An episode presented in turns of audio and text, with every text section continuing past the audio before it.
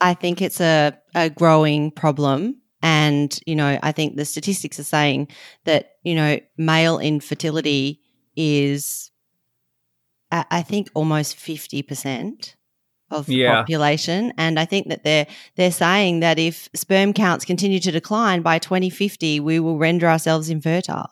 And this is based on, you know, sperm count. So this is based on male infertility, not female. Welcome to Living 4D with Paul Chek. Today's guest is Sarah Hopkins, a nutrition and lifestyle coach from Perth in Western Australia. Sarah is a CHEK Institute professional with a passion for food and wellness, inspired by her own personal journey through eating disorders, body image challenges, and the health concerns that ensued. She quit her job in the corporate sector to follow her dream of coaching others and sharing practical and long term strategies for improving health and vitality. Well, welcome to Living 4D with Paul Chek. Today, I'm very excited to share a special guest with you, Sarah Hopkins, who is a very, very skilled and experienced CHEK holistic lifestyle coach, a longtime friend of mine, and somebody who I love dearly. And I'm excited to share with you. Sarah, welcome to Living 4D with Paul Chek. Thank you, Paul. Thank you so much for having me. I'm excited to chat today. Yeah, it's going to be great. And uh, I, I had a question in my mind while I was in the gym for a while. Actually, I was laying out in the sun, stretching and mobilizing. And I thought, I wonder if Sarah did all of her HLC training with me or not, because I know I taught you HLC 3. Did I teach you the other levels? I feel incredibly blessed and attribute a lot of my success to the fact that I was fortunate enough to have done HLC 2 and HLC 3 with you, Paul. So, Oh, right on. the majority of my really intense uh, learning and um, sort of experience was really with you.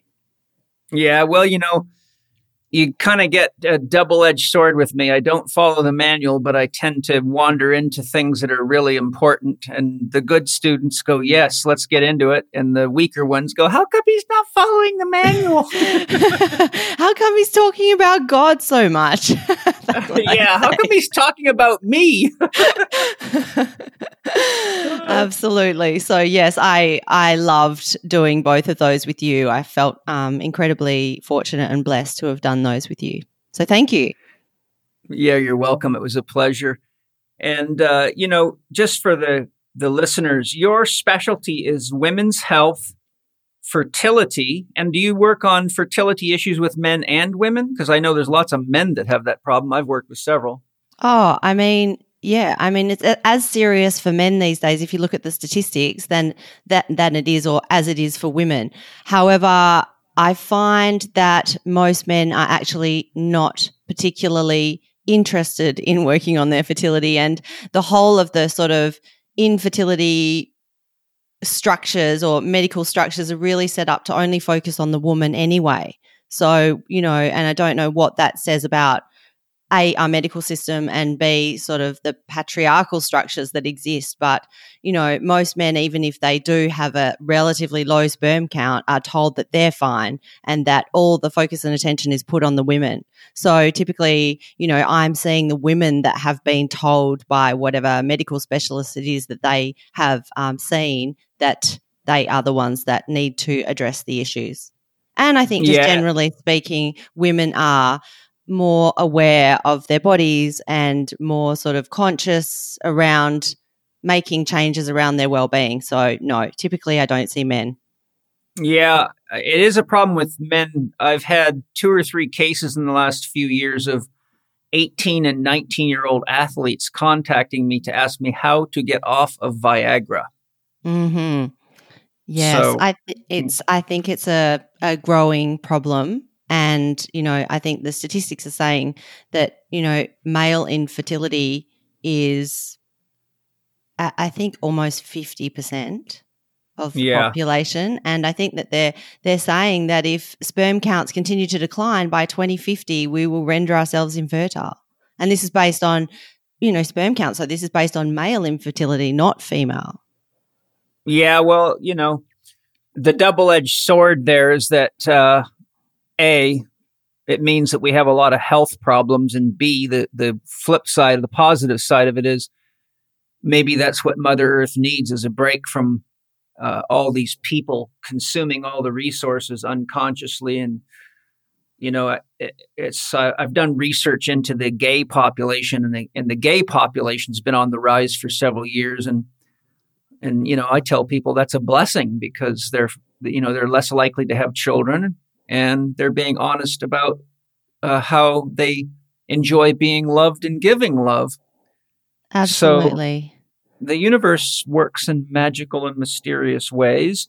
You also specialize in dealing with autoimmune challenges and chronic inflammatory conditions. So, those are all some really common challenges out there. I'm sure you're probably busy. yes, I'm definitely busy. And yes, again, I mean, I know that people have a perception that Australia is a healthy country. And I suppose if you look around, particularly where I live, which is probably not dissimilar to where you are in San Diego, Paul, it looks like everybody is really healthy and active. But the truth is, you know, in terms of our general disease statistics, you know, Australia is right up there at the top. You know, I think it's one of the highest rates of cancers in the world. Uh, I think it also has one of the highest rates of autoimmune conditions. So definitely, uh, there are some problems here. And, um, yes, I'm, I'm relatively busy with particularly women working on these issues. Yes. You know, and Australia also has one of the highest rates of, uh, obesity or being, yes. you know, overweight and obesity.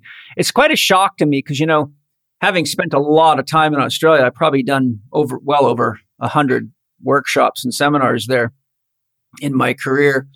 It's such a, a vital kind of healthy, natural country like New Zealand, but it's got all these interesting problems. And even though to most Americans, it seems a little kind of backward uh, you know, when you go there, it's got a, got the feeling of England to it, but it's actually more advanced than we are in its use mm. of technology. And New Zealand, interestingly, is another country that's quite healthy. But when you do your research, you find that not too long ago they had the highest rates of osteoporosis of any country. And I found that, and, and also in, in the youngest age groups, uh, high rates of osteoporosis in women as young as 35. Wow, which, that's interesting. And, well, it was, and researchers tracked it back to excessive soda pop consumption. They found that um, women consuming three cans of soda pop a day or more had a very high risk of osteoporosis because they had to suck the calcium out of their bones to neutralize all the acid from the phosphorus in the uh, soda pop. Mm, wow. Yeah, interesting. Yeah, no, Australia certainly looks healthier, I think, on the outside than it actually is. And certainly in some ways, I think we are relatively progressive. But I think when it comes to healthcare, we're we're in the same boat as you guys over there in the States. And I mean, I think we really model ourselves, despite the fact that we've been colonized by the English, I think we really do model ourselves on the American model for most things, Paul. So, well, you know, in my lectures through Australia, I said over and over again, do not emulate the Americans. It's a bad idea. I know. I am not here. I'm not here teaching you as a citizen of the United States. I am here teaching you as a citizen of the universe. Absolutely. Absolutely. Um, I'd love it if you could share an overview of who you are and the developmental influences and experiences that led you to becoming the amazing and by the way very beautiful woman you are today. For those who can't see you she is absolutely gorgeous. Oh thank you. Um, so i suppose if i reflect on how i became or, or sort of what got me to where i am today if I think back, I was always a little bit obsessed with health related things, even as a child. And I recently remembered that even as sort of a 10 year old child, I somehow managed to procure some kombucha, a kombucha SCOBY and brew kombucha at the time in the 80s. It was it was not a well known thing. So I was sort of No, always experimenting with my own health and um, voraciously reading books and sort of gravitating towards health or diet books that either my parents would have or I would um, find at the at the library. So I feel like I had a a, a deep passion that was inside of me from a young age. But of course, as often happens, and I see this more often than not actually with my clients, life got in the way of that. And um, I fell into, you know, I suppose my own programming and my family's programming around what I should do. And I um, toddled off to university and sort of fell into a career that was very far away from the health industry. And then it was actually through a health crisis, a personal health crisis, many years later that I found myself in the arms of the CHEK Institute, so to speak. And I sort right of, on. I know it was amazing. And I sort of went on a personal health journey. And at the end of that, I rediscovered a great passion and was fortunate enough to turn that into a beautiful career. Yeah, well, I'm excited because, you know, it takes a fair bit of uh, one. It's not cheap to go through all the holistic lifestyle coach training, and two, as you probably have heard me say in class, this first is a journey for you to get yourself healthy and apply the principles to yourself, or you'll always be insecure because you'll always have to think you have to have a head full of facts and figures when really when you get yourself healthy it's really about just teaching people what you do every day Yes. so the kind of limiting factor for me as a teacher is getting my students to apply it to themselves and be the change. So uh, I'm really excited that, you know, you are one of the ones that really embodied it and embraced it and now share that love and wisdom with your clients. Well, I feel really lucky that that was the way it evolved for me because, you know, I really fell into, I, I happened upon how to eat, move, and be healthy and applied the principles and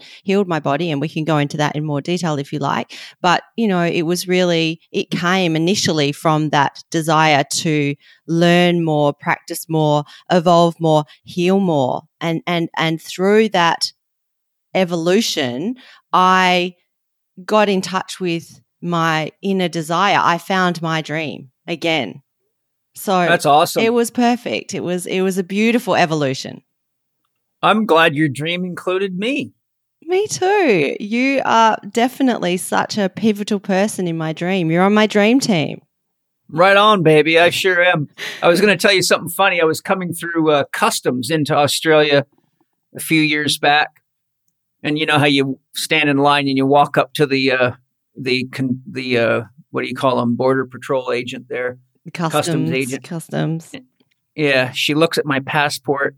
She kind of looks at me at me with a funny look on her face. She goes, "Are you the How to Eat, Move, and Be Healthy guy?" I said.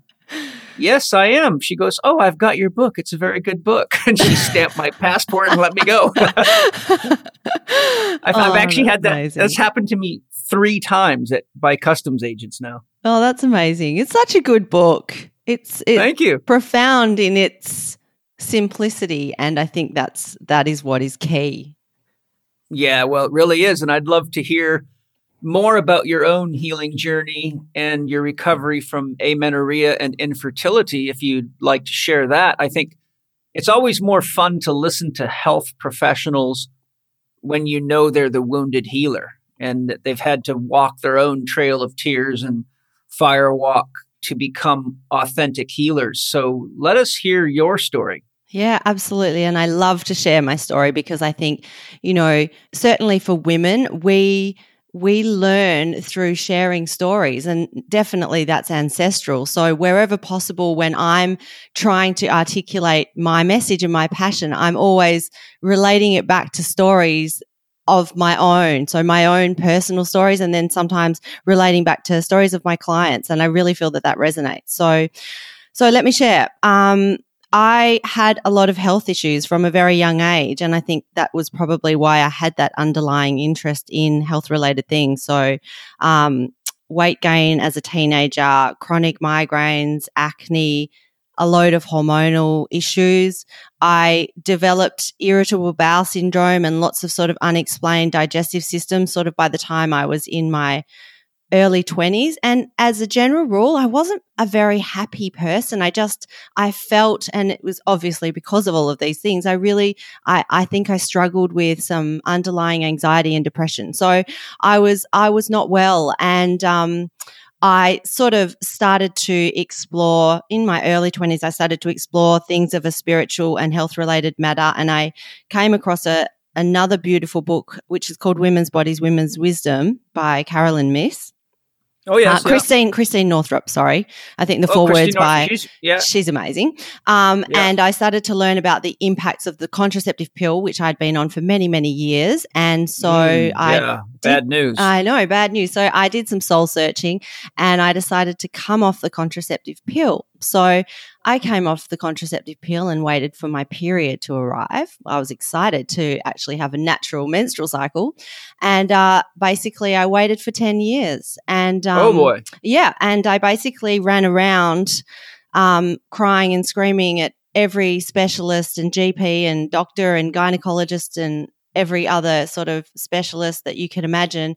And uh, nobody could help me. And they said, listen, darling, it's fine. You won't be able to conceive naturally. Just come back when you want to have kids. And in fact, they said, go back on the pill. Um, and come back when you want to have kids, and we'll just sort you out with some drugs for that, and everything will be fine. So, yes, we'll be happy to get a sick person pregnant. yeah, exactly. and and charge you lots of money for it. Yes, exactly. so of course this did not resonate with me and I really um, felt deep intuitively, deeply and intuitively that this was a, a very strong sign from my body that something wasn't right. I wasn't fertile.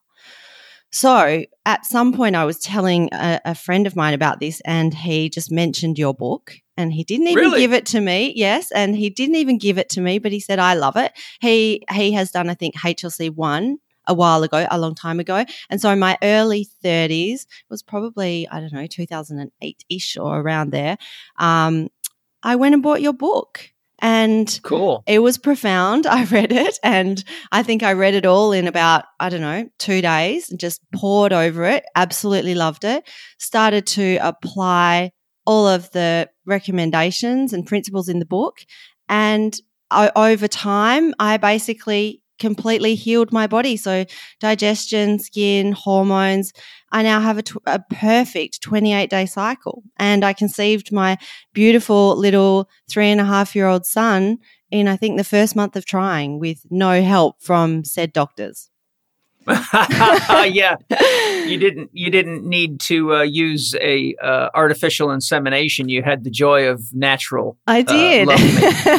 I did, and it was successful. So, um, so yeah, I, I suppose you know, um, the my healing journey very much involved the application of the foundational principles and and all of the CHEK philosophies and so that was really what made me um, so keen to learn more and, and, and ultimately teach others.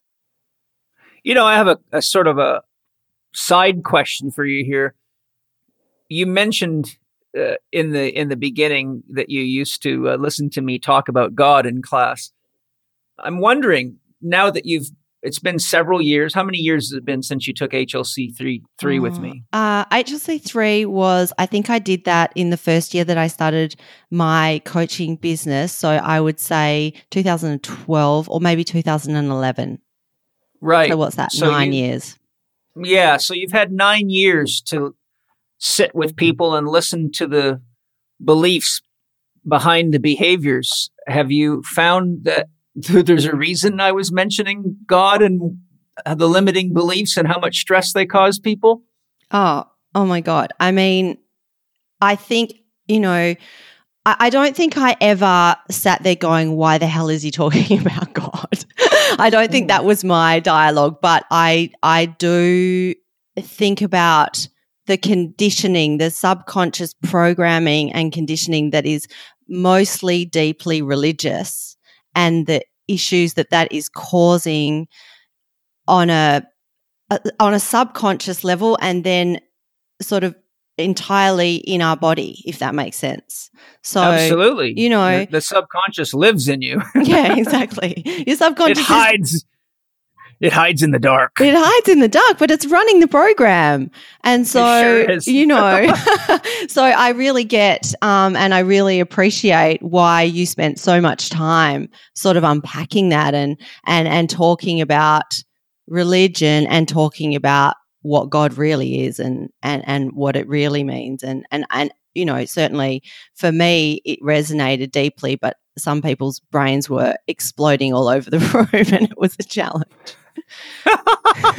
well, you know, I tell them if this is a challenging conversation for you, meaning to my students, then just know that I'm taking you right to the place you need to heal in order to be healthy enough and open enough to handle people from all walks of life with all sorts of different religious convictions and isms and if you can't achieve the state of an open heart and an open mind, you are not ready to be a holistic lifestyle coach. You are simply not ready. Definitely. Hi, this is Paul Chek. I hope you're enjoying the show. Hey, have you ever wanted to make your conditioning program simple, easy, practical, and highly effective? If you answered yes, then Mike Salemi's Master the Kettlebell program is perfect for you whether you're someone who just wants to gain strength and fitness so you can live and love more fully, enjoy creating your dreams, or you're a professional conditioning or rehab specialist. Mike is definitely one of the world's most skilled and accomplished kettlebell athletes with multiple Russian titles and a world championship title under his belt. I was Mike's personal therapist and coach for two and a half years, not to mention that Mike's a highly skilled CHEK trained professional and you'll get all the amazing assessment, preparation, and conditioning benefits Mike's learned from me and many of the world's greatest kettlebell athletes, coaches, and experts that Mike has studied with in his career. Primal pattern conditioning is a system I developed all the way back in 1988 that focuses on the seven key movement patterns that I identified that we would have to have been able to do effectively with body weight at least to survive in nature not to mention that I've seen over and over rehabilitating people that when we cannot do these seven key movement patterns in our normal workaday and home environment, we're highly likely for injury. These patterns are squatting, lunging, bending, pushing, pulling, twisting, and gait. Mike shows you how to use the kettlebell for effective conditioning in the squat, lunge, bend, push, pull, and twist patterns, as well as how to do some excellent groundwork, which is really good for those of you that are in martial arts cage fighting, jujitsu, wrestling, rugby, and any of the combative sports. Mike offers checklists for each exercise and gives you corrective options so you're always ready to perform at your best and stay injury free. MTK offers you three levels of support. You can join Mike's Facebook group as part of the program where you can get your questions answered and share ideas with other kettlebell enthusiasts. You can email Mike questions directly to get the answers to the questions you have without having to wait a long time, or you can hire Mike personally for mentoring. And if you want to do it at a distance because you don't have the money to travel or it's just not efficient for you, Mike can coach you on FaceTime or Skype. I coach a lot of people that way, and I found it to be very helpful and effective. It's far better than not being able to get to somebody when you need help. At least this way, you get the support. Regardless if you're a person just wanting functional fitness or sport specific conditioning, a strength and conditioning specialist, or rehab professional, I give you my personal guarantee Mastering the Kettlebell is the best kettlebell training program in the world. And because MTK is beautifully filmed and presented as an online program, you can do it anytime, anywhere that you can get an internet connection. Take your phone or tablet into the gym and let Mike personally guide you to being the fittest and having the best body you've ever had. With MTK, you'll look better, feel great, and perform better for the long run. Join Mike Salemi now and master the kettlebell. Well, with all your healing experience and clinical experience, I'd love it if you can share your views on applying the six foundation principles that we teach through HLC training and the four doctors, and how they can be even more transformative than uh, functional medicine testing, uh, functional medicine testing, and and how maybe how and when you use functional medicine testing in your practice. Since we're not against it, we I think you agree it's really not about having anything against the testing. It's just saying, hey, the test only showing you the results of your choices. Let's look at the choices and the beliefs that led you there. Exactly. Yeah. Well, you know, if I think, if I bring it back to myself first, so, you know, applying the principles, the foundation principles, obviously, we, anyone that's listening to this podcast probably knows them or has hopefully listened to some others, but thoughts, movement, nutrition, breathing, hydration, and sleep, and also yes. applying the four doctors Dr. Diet, Dr. Movement, Dr. Quiet, I've brain farted. Happy. Dr. Happy, the most important.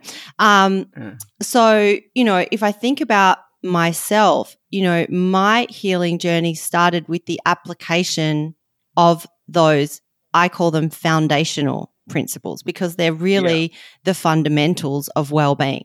And so I before I became a coach, I didn't necessarily know that that was going to work for my clients. I only knew that it worked for me. So it was right. an N equals one experiment at that point. And then I started. So, and if I'm entirely honest, when I started coaching, I was afraid because I was yeah. dealing with people straight away. I, I had complicated people that were coming to me with chronic autoimmune conditions and infertility and all of these serious health issues. And I, I, I thought, oh, I don't know if I can help these people. Maybe they need these functional medicine doctors. Maybe they need a GP and they need to be on methotrexate or or some other serious drug to manage that inflammation. But I I had faith, I suppose, or I, I, I tried. I had to try. So I I helped them to apply those foundational principles and using the four doctors, and lo and behold, they healed. So, yeah, baby. so, um, so I, I, suppose it's been hundreds and hundreds of people now. Um, yes, and it is for me. It is about taking it back to those basic fundamental things because they are the starting point. And if they're not dialed in, then anything that you're doing on anything that you're adding on top of that is really masking something. You talk about the pain doctor. So, you know, um, taking supplements or medication to uh, I suppose mask a, a, pain is really masking the messaging the messaging system from your body and from your inner being that there is yes. you know an imbalance that needs to be addressed. And in my experience most of those imbalances can be addressed by those six foundation principles. So you know one of the sorry. Oh sorry i was, I was just going to say I was just going to say that one of the big things that uh, people worldwide have forgotten is that pain is a, an essential component of the feedback loops in our body. You know, if you yes. have an air conditioning system in your house and your house gets hot, you turn the air conditioner to say 72 degrees. I don't know what that is in Celsius off the top of my head, but you know, so then the air conditioning comes on. And when all of a sudden the room reaches 72 degrees, there's a feedback loop that tells the air conditioner to shut off. Then when it gets 73 degrees, it says turn it back on. So imagine if we were to put drugs in our air conditioning system so it didn't know when to shut off or turn back on. Well, we would have a completely dysfunctional system. So when people have headaches or skin problems or neck aches or back aches or digestive trouble or sexual uh, performance problems or fertility problems or autoimmune problems, everyone keeps getting drugged and they just shut off the feedback loop. They go home, they keep thinking the same way, breathing the same way, hydrating the same way, sleeping the same way, moving the same way. They keep doing everything the same and expecting a different result. And it's, you know, it's, it's sad because it's, as you know, it's a highly profitable disease maintenance industry. But what's always baffled me is how do you look in the mirror every day, watch yourself getting fatter and fatter, more and more tired, more and more sick, and not say to your doctor, this is not working. I need something else. But people just keep going like automatons. And I, I just feel like how, how down in the trenches do you have to get before you finally say, okay, I'm going to have to trust myself now and start listening to my body? I know. And, you know, the other thing is that you know, all medications have effects. We talk about good side effects and bad side effects. They're all just effects. And at the end of the day, you know, over time, it's not going to end well. you know, it's it's no. just giving you a whole lot of extra effects. Really, if we think about it, it's adding more load onto your liver and detox organs, and ultimately, yeah. it's only going to exacerbate what's happening and again you know if you're ignoring those symptoms they that's the pain doctor telling you that you need to change something in your life so if you ignore that then over time it's going to get louder and louder until it's possibly something horrible like cancer. Right. And so, some, some sorry, go, Paul. Oh, I was just going to say, so, uh, you know, when, when, it, you know, we, we talked about this before, but, uh, you know, functional medicine testing certainly has its place. Could you share how you use functional medicine testing in your practice? Yeah. So, look, I have been mostly disappointed with functional medicine training. I am going to say that because um, I suppose I have seen people use it instead of applying those fundamentals. And, you know, and then it, it is the same as taking a medicine, really, in my opinion. Yeah.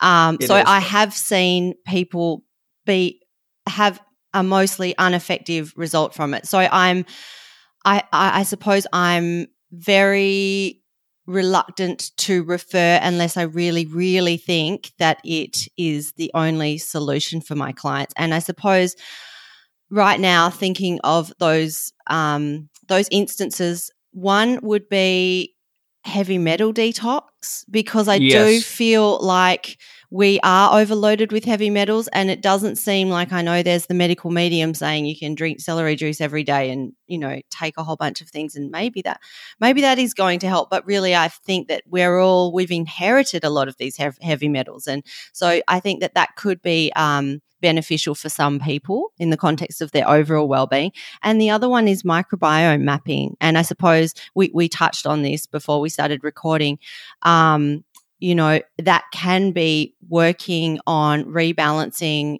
imbalances because obviously, you know, that microbiome and the population of bacteria in the large intestine is so important for so many things in relation to health, um, but yes. also addressing parasites. Um, yes. Although I will also say that, you know, this is such an emerging field of science. I mean, it's got to have only been around for 10 years maximum. And I yeah. honestly feel like it's like landing on the moon. It's uncharted territory. You know, we don't know yet. We le- we're learning new new things about the microbiome every single day. And so I, I also part of me wonders if you know, some of the things that we call sort of parasites now, we might even see that they're symbiotic, that they they have a role in in our body. So um, I'm mm. certainly referring if I see people that are presenting with those symptoms because I don't test, but um, yeah, I think that's an emerging science, and we have a way to go. Yeah, have you by chance studied my healing fungal and parasite infections uh, program? You know what? I haven't listened to all of it. Uh, a friend of mine has it, and he actually does the microbiome mapping. So I've only yeah. listened to some of it that he's sent to me. But that is an amazing program, and I know he you uses know, it a lot. Yeah, I brought it up because I actually do go through the positive benefits of parasites and why we attract them. And I give several actual examples from research um, for example, one researcher purposely infected himself with hookworm and found that his asthma went away. And then mm. when he hmm. killed the hookworm off, his asthma came back. Wow. Um, there's other cases, for example, where hookworm and other worm infections will cause irritable bowel syndrome or Crohn's disease to clear up. But then when they kill the parasites, it comes back. Mm. So one of the things I show in the program is we don't want to have this kill everything mentality because the body is just unbelievably wise. And a lot of the organisms produce chemicals and even the materials in their body. I found, for example, people that are eating a lot of processed foods and using microwaves a lot tend to have a higher rate of worm infections and in my investigations into worm infections and into the composition of the body of a worm, I found that worms have a very high level of C reactive or shock protein, which in our cells helps our cells be elastic. That's why if, you know, somebody slaps you in the face, it doesn't tear your skin. Or if you fall down, your skin's quite elastic. It's, it's uh, C, re- C reactive proteins. Mm. And they give us, so what I was identifying through my clinical observations is that people that are eating a lot of dead, overcooked junk protein often harvest worms in order to get fresh protein. wow. the body is and, amazing. Well, you know, one of the reasons I'm sharing that is because I've worked with athletes and all sorts of people who are chronic overtrainers and coffee drinkers and you know they come with parasite infections and I tell them, look, you're going to have to follow my recommendation recommendations for working in. You're going to have to get to bed on time.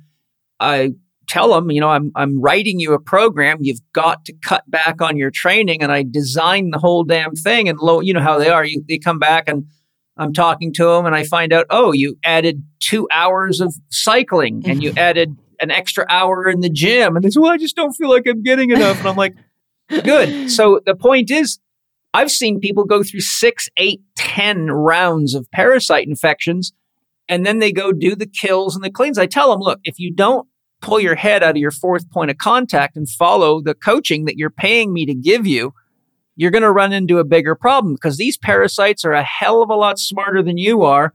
And they learn to metabolize and eat every one of those herbs and drugs that you're mm. throwing at them because they're that smart. And the next thing you know, you'll be in a situation where nothing will kill the damn things because they've learned how to metabolize everything you've used to try to kill them.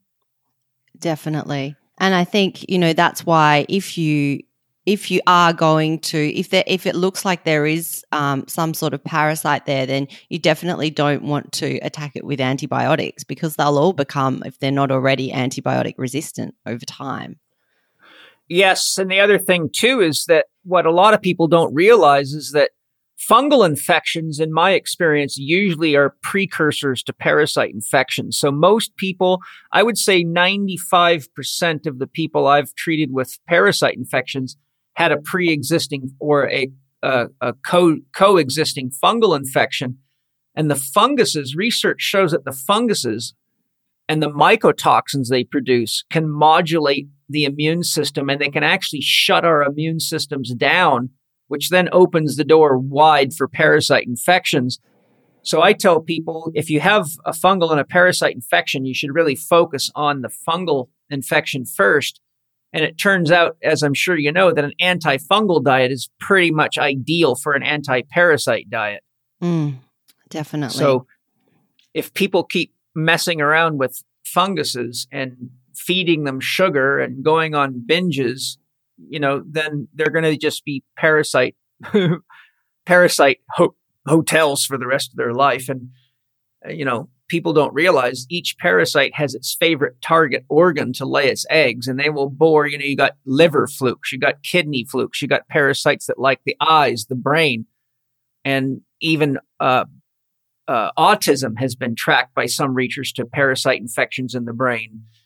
So, you know, if you don't what what we're really saying is if you don't really get a hold of these foundation principles and practice them and live them then two things are happening one you're always treating symptoms of beliefs and behaviors that need to be the real uh, medicine and two you are uh, basically getting yourself sicker and sicker and more and more debilitated which requires more and more drugs and more and more you know intense herbs which overloads the detoxification pathways. And as those parasites, I've got a lot of great pictures of scarred organs from when the parasites eat into the organ. And I've got pictures of organs just covered in scar tissue from all the uh, parasites eating into them. So what happens is next thing you know, you're in the hospital and the doctor wants to cut out your uterus, which is the favorite, you know, the female, uh, the female sex organs are one of the favorite places for the ascaris worm or they're cutting chunks out of your liver or p- parts of your brain out and people don't the doctors i've never had a single doctor tell a patient oh this is because of a parasite infection. Hi everybody. I hope you're enjoying the podcast If you've been following my work for any length of time at all, you know how important organic food and organic farming is, not only for the health of the soil and to protect all the little beings in nature from toxic chemicals and throwing nature completely out of balance, which directly affects us, but also for our own health and well being. We all need nutrient dense foods for body mind well being. And I'm so excited about the Organifi line. Organifi is a product line made of certified organic source materials, and I've checked this out personally. I can guarantee you that. One of my favorites that I've recently tried is their red juice, which has acai and cordyceps infused into it. It's a super, super tasty product, and it revitalizes skin cells, supports your metabolism, has antioxidants in it, age fighting nutrients, helps mental clarity, it's got a lovely natural sweet flavor. And something that I found really interesting if you go to Organifi.com and look up the red juice, they show you a price per serving comparison against POM Wonderful, Red Bull, Gatorade, and a Starbucks latte. And Organifi red juice is actually significantly more cost effective considering not only the price, but the density of the nutrients in it. I think you'll be really amazed with this red juice, along with all their other products. If you go to Organifi.com, O R G A N I F I.com, and as you're checking out, use the code lowercase c h e k 20 altogether, you will get a 20% discount on your Organifi purchases. I'm super excited to share this company. I've tested their products, my family's tested their products, and we're all behind them. And I know you're going to be satisfied because this is the real deal. This is true nutrition. Check it out. As you check out, CHEK20 to get your discount. Thanks for joining me. Hope you to continue to enjoy the podcast. And if you love it, share it with as many people as you can. I'll tell you a wild story. I once had a lady that had a very bad Ascaris worm infection. In fact, the first time she came to me, she looked like she'd seen the devil. And she pulls this jar out of her purse. And inside the jar was a worm about 16 inches long. And as soon as I saw it, I said, That's an Ascaris worm. I said, Did you get that out of your poop? And she looked at me with tears in her eyes. She said, No, it came out of my vagina. Oh my gosh. And so she had uh, three occasions where worms came out of her vagina. Needless to say, she was highly motivated patient. and yes. the the the the real interesting part of the story is though she she had just come from the hospital where she had previously gone with another jar with the same Ascaris worm in it and left it with her doctor and said, I need you to identify what parasite this is, or I don't know what herbs to take. And this is right before she come to see me. She had just gotten the lab test results back. Guess what the lab test results said? I have no idea. No parasite oh, detected. Of course they did. she yes. did this three times. She actually took the parasite, and each time the test came back, no parasite detected. yeah, that's that's the other problem with functional testing. you know, the other the other big issue you have in Australia, as bad or worse than we do here, is this absolute fanatical brainwashing about vaccinations. And these vaccines are loaded with mercury and aluminum and all sorts of toxic shit that shuts your immune system down and opens you wide for parasite infections. And when we have all sorts of mercury going into children's bodies and people's bodies in the name of vaccination, it causes neural entanglement. It causes autoimmune dysregulation or autoimmune dysfunction. It's just loads and loads of problems that come from the heavy metals and vaccinations. And it just astonishes me that governments all over the world are just pretending that this stuff isn't dangerous.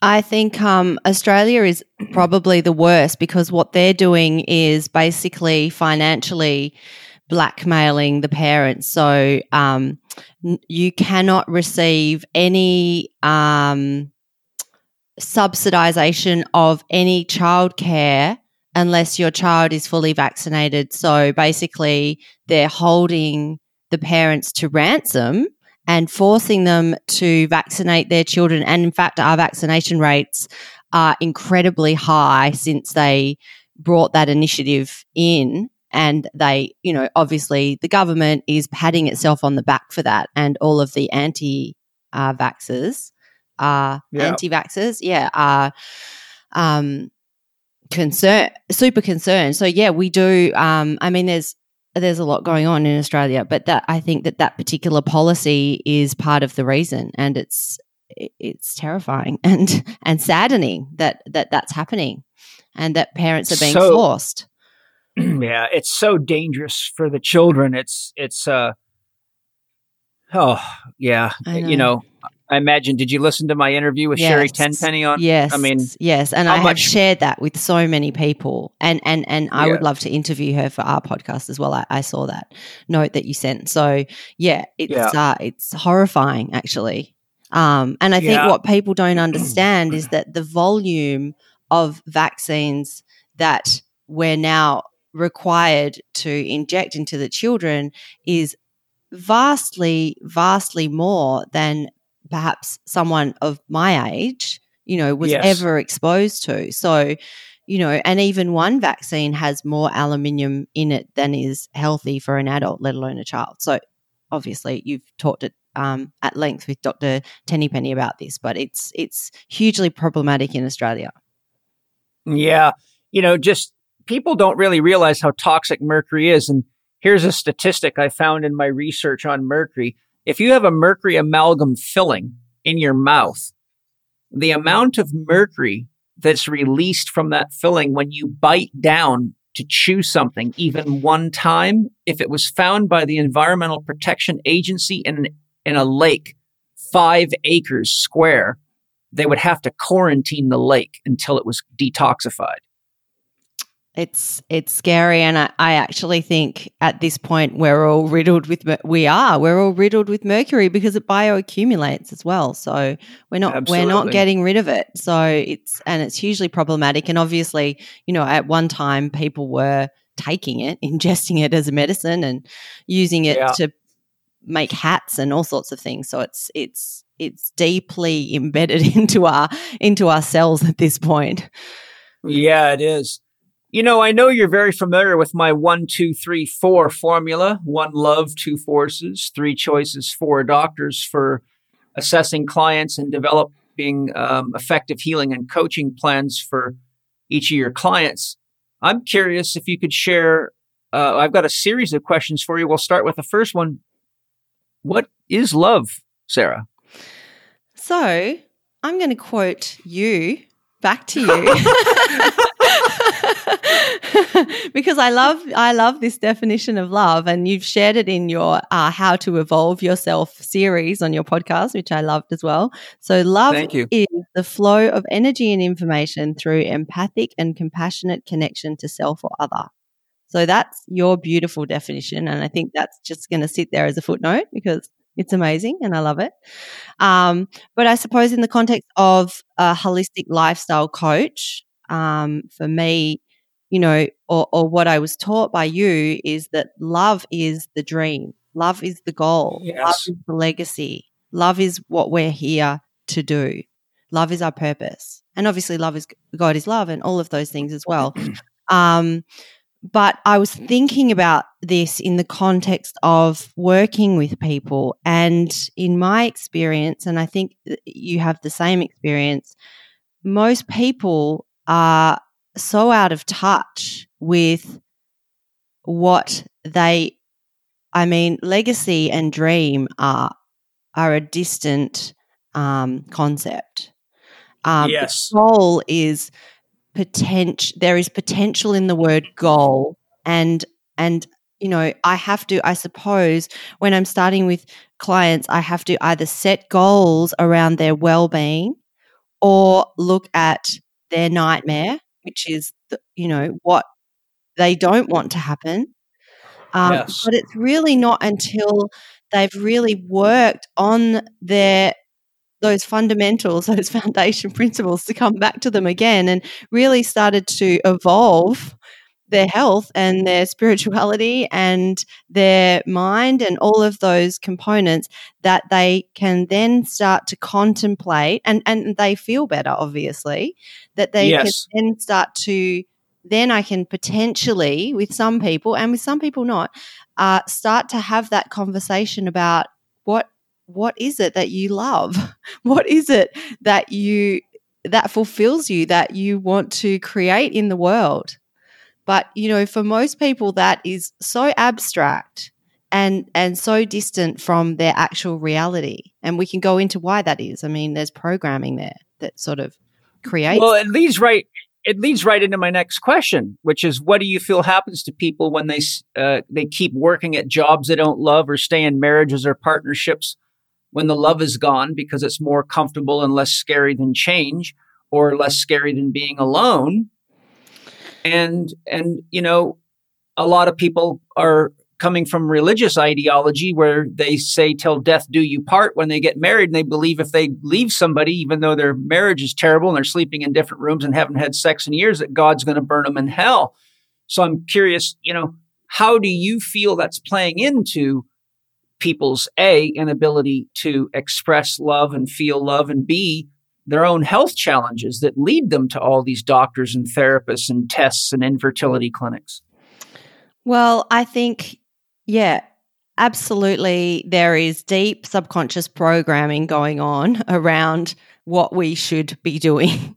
Um, so, you know, yes, if we, even if we're not openly religious, I don't think we have as extreme sort of um, religious groups as you do in the States, but probably we do actually, since we seem to follow everything you guys do.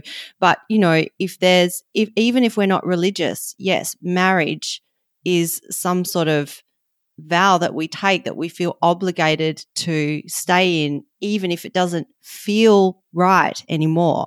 And likewise Right. with jobs, um, likewise with just other relationships, I, I feel that we have been um, conditioned or programmed to really just not. Paul, to be honest, it's just to not pay attention. It's to not trust our own inner voice. It's to not trust our own in- intuition. And so, you know, if we are out of alignment with what actually feels right for us, if we are not listening to our inner being, then that is going to create disharmony at a cellular level. And so, you know, it, that is going to start with, it could start with a sore back. It could start with, you know, a, a sore sort of upper thoracic and cervical spine, you know, that crouched over position, um, and lead to hormonal imbalances or lead to infertility or lead to something more chronic. But it's really, um, it's about living. It, the, the the reason it happens is that that it, you're living out of alignment with Yes. what your inner being is asking you to do.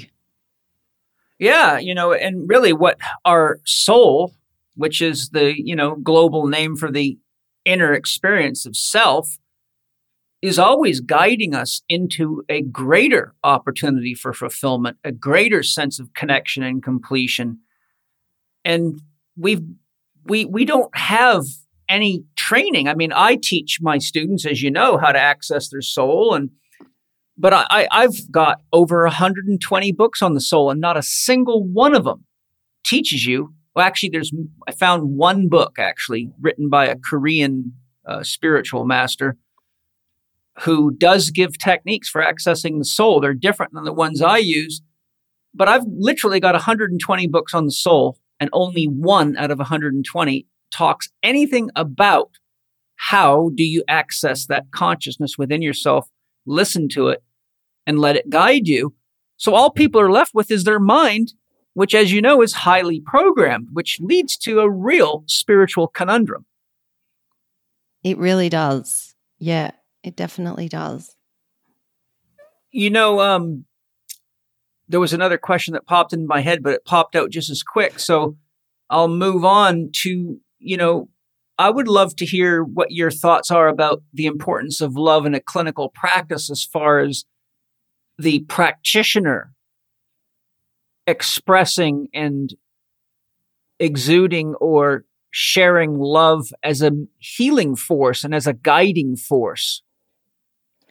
So, you know, if we take that quote, so love is the flow of energy and information through empathic and com- compassionate connection to self, or in this case, other. So, I suppose the first thing is I need to make sure that I am well nurtured. Yes. so that I can then be of service to others. So, you know, I need to always make sure that I am still following the foundation principles myself. Yes. You know, so Yes. I need to sleep so so much. I, I'm so militant around my sleep, and I need to meditate. You know, every day, and I need to get sun on my skin, and I need to breathe. Obviously, that's part of my meditation process and I practice. And I need to move, and I need to nurture myself and nourish my body, and all of that needs to happen before I can give anything to anybody else. And so, Which is, oh, I was just going to say, that's why in, in all your training, you heard me mention probably many times I before we always. yes, exactly. You have got to take care of yourself. yes. So, if you don't take care of yourself, you got nothing to give. All you can do is fake it. Exactly. And I think that when you take care of yourself, you create the space, you can hold the space to allow that other person to open and receive their own healing and and and be a receptacle for that if that makes sense. Absolutely. And you know, the other thing is, and I'm, I suspect you've observed this, the more we love and care for ourselves, two things happen. One, we become more centered in our being and our capacity to give and receive love, more unbound and, and judgmental. So we actually have space inside of us to make room for another person with real challenges. Whereas if we don't have that, we tend to only look at people's challenges as intellectual problems. Oh, you got this, take that. Oh, well, your husband's uh, complaining about your food. Well, you know, tell him to order out, you know, so it's always sort of like a mathematical left brain approach to it. But when we really love ourselves and we come into clinical practice with the wisdom and the understanding and the space inside of us for ourselves, then our whole field becomes a stabilizing force for that individual and they can get inspired by us. And, and I mm. think we find ourselves needing less words and less fancy talk and more just saying, look, I know that this works because not only have I used it to heal myself from this or that, but I've watched many other people transform in beautiful ways by just being honest about meeting their needs. And when you meet your needs in a relationship, such as a spousal relationship, then you actually have love to give in the relationship. But if you don't meet your needs, then it tends to always be, oh, I'm upset because he or she doesn't do this for me or won't give that for me or doesn't make love to me enough or wants too much sex. So in other words, we become codependent upon our partners to make us happy instead of realizing that we are responsible for creating happiness and love and sharing it with that person. And when we do that, we're not needy anymore. Then we can actually be present with who we're really with. Yes. I'm blessed because I have two wives that are very good at loving themselves and caring for themselves and you know know what they need to be happy and and so it's amazing because we're we we live together like best buddies you know? Yes of course we love each other and we have beautiful um, intimacy in our relationships and but at the same time you know if i come home tired and don't feel like having sex it's not a big deal. Uh, if if i you know, get busy at work and my mind's occupied with a project and, you know, I didn't take the garbage out on time or whatever, then someone else just grabs the garbage and takes it out and says, Paul's really busy today, you know? and that that's so hard to find in relationships. Yeah, it really is. And I think, you know, to come back to the, your initial point, it really is about focusing on I first. It is about on, focusing yes. on yourself first. yes. In 35 years of professional practice, Paul has earned a reputation for being able to help clients when others have failed. If you listen to the episode featuring skateboard legend Danny Way, you've heard the story behind just one of those cases. That reputation and all of the learning it took to get Paul there was hard won. Paul flew all over the world to learn from experts, spent countless dollars on rare or out of print books, listened to hundreds of hours of lectures, tested out everything he learned, and devoted many, many hours of putting all the techniques together into one singular system of holistic health. It would take decades to reproduce his system if you started from scratch. Fortunately, you don't have to do that. If it's your calling to be the best health and performance professional that you can be, to become a true master in resolving deep health challenges and helping athletes reach their optimal performance, then you're ready for the CHEK Academy. We are thrilled to announce that we are now accepting applications to join this group of dedicated and passionate students into the most structured, comprehensive, and affordable way to complete the entire system of CHEK training. As a CHEK Academy student, you'll grow personally and professionally in ways you never imagined because we've structured out an entire learning process for you designed to ensure you absorb every drop of knowledge in the courses you take and understand exactly how to implement what you've learned. And this truly is the most affordable way to learn the entire CHEK system. Each course has been discounted for Academy students, plus you'll receive business training and mentorships that aren't available to any other CHEK student, all for an affordable monthly fee. So if you're ready to learn Paul's system of holistic health and truly help people be their healthiest best, if you want to realize your own potential as a holistic health and performance coach, we invite you to apply now for the CHEK Academy. Go to chekinstitute.com forward slash academy to get started. And now let's get back to this episode of Living 4D with Paul Chek. You know, people, people in the kind of social culturing, uh, enculturation process of, of the Western culture, which is totally based on Christian values. And second place would be Islamic values. And then third place would be Jewish values. Those religions are all based on giving everything away, doing mm. everything for everybody else, right? And, you know, that's sort of their way to earn brownie points to get to heaven or be a good person or be in good standing in the church or the temple. But having treated, for example, many women with breast cancer um, and work with them, the no- most common thing I see with breast cancer is women that actually start to resent the very people that they've been conditioned to believe they have to love in the name of God or in the name of being loved back. But when you start loving people and your inner voice and your inner story is resentful, that's how you get breast cancer or another disease.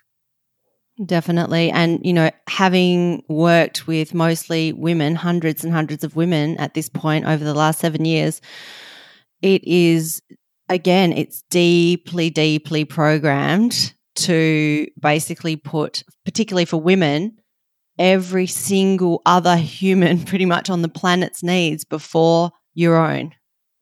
Yeah. And that leads to dis-ease. It does very, very effectively.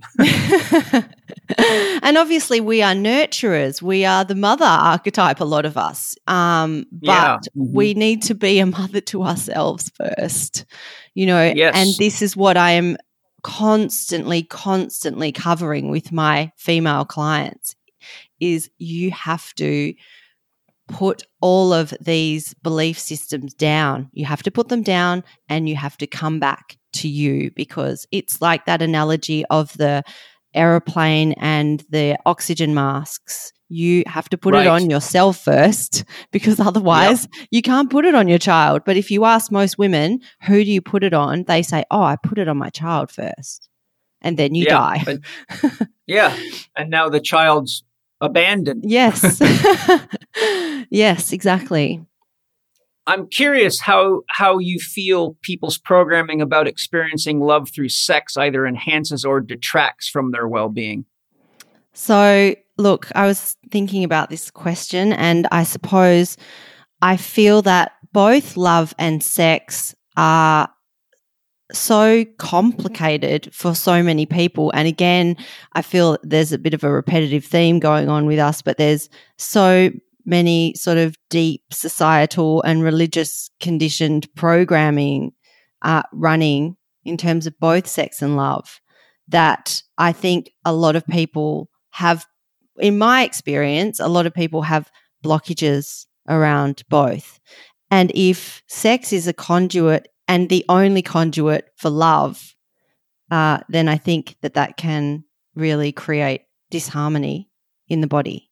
And ultimately, I think in women, um, having programming, negative programming around sex, which I think is is even bigger than the love, but obviously they're related to each other, can result and, and often does result in inflammatory conditions down in the sex organs. So fibroids, endometriosis, infertility, Yes. and and the Yeah. like, because obviously uh, there's a lot of shame associated with sex and with our sex organs and with our bodies in general. And this is just a, a, a random thought bubble that came into my mind this morning. Actually, you know, a lot of women can probably I, I don't know what the statistics are and maybe you do but a lot of women are not able to orgasm which is uh, i suppose the ultimate um, act of letting go and trusting is to That's it. to orgasm is is is it is ultimately letting go. And so so many women don't they're not allowing themselves to let go. And then now what i see working with so many women around fertility is um, you know what i'm really encouraging them to do you know beyond nurturing the baby preconceptively and then during pregnancy is to have a natural birth. But so many women can't and they say that if a woman has trouble orgasm orgasming i don't know if that, i've said that correctly she will Yes. also orgasm, yeah. she will also um, have trouble delivering the baby because she's she can't let go and and Right. sort of you know just be uh i suppose vulnerable it's vulnerability in a way so i mean there's so many layers but that was just in the context of my work i i i, thought about that and i thought wow we're we're so programmed that we're we're actually doing even you know the most fundamental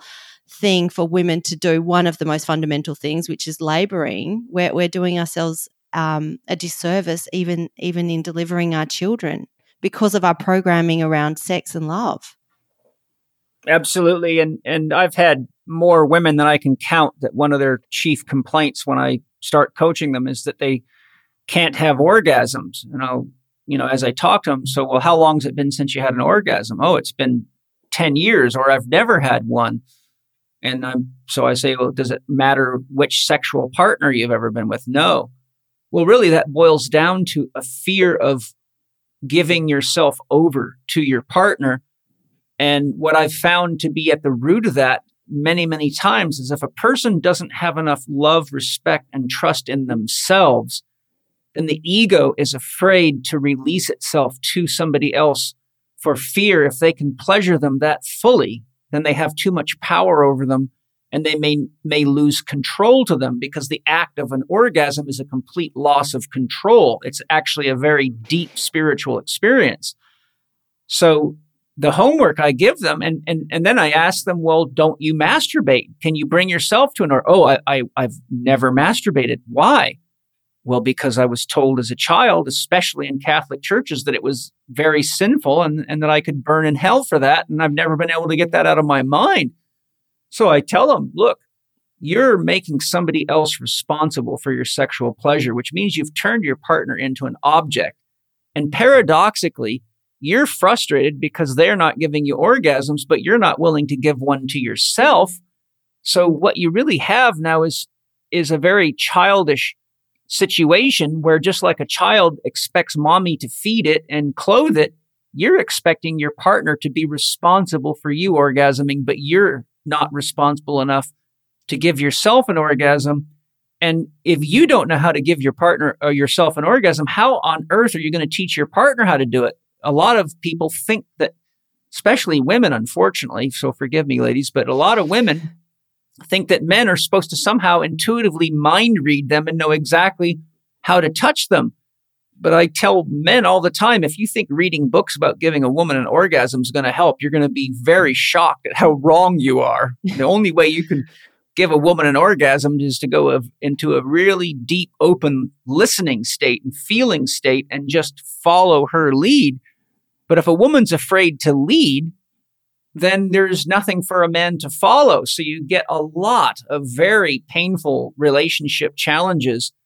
And one of the things that I do with my clients, and I don't know if I ever taught this to you guys in class, but whenever I see these kinds of challenges, I say, here's one of the most important things you can do for yourself and for your partner in your relationship.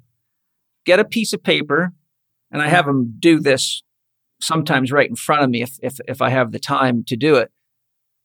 You write down, I am loving you when, and then you write down all the things that you do that are expressions of your love to your partner, whether it be cooking, cleaning, caring for the kids, managing the bank accounts, anything that you inside of yourself deem an act of love, particularly the things that you don't really enjoy doing, but you do it anyhow. Like my wife, Penny, does not like to cook, but she's a damn good cook.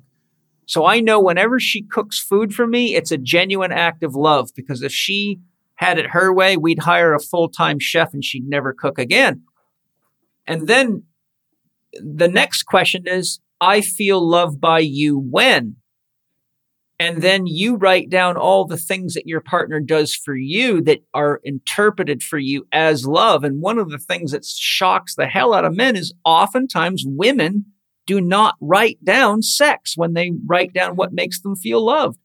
Many women actually feel like they're having to give sex just to keep the peace in the relationship or get their partner to stop complaining or whatever it is. And then their partner writes down, I feel loved by you when, and I am loving you when. And I say, now you sit down and compare notes. And many people are very shocked that many of the things that they thought were acts of love towards their partner were not received as acts of love. They were acts of service. And so learning what each other's love language is and hearing it right from them and then being consciously aware of what it is that your partner is doing as an expression of love is very, very important. Because if some people, many people think they're only being loved, many men especially think they're only being loved when they're getting sex, but they don't realize that their partner is very, very tired and has no desire to cook or to clean the house or is exhausted of running after the kids.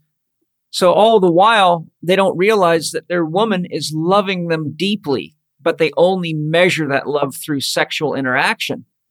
So this is a, a very, very profound healing tool that I've been using. Actually, I'll, i hate to tell you how I learned it. I learned it going to divorce counseling with my first wife, and it was shocking to me. So when I realized how powerful the experience was, I've been using it ever since. And that was, uh, well, I've been married to Penny for 22 years. So that was about 24 years ago. I had that wake up call.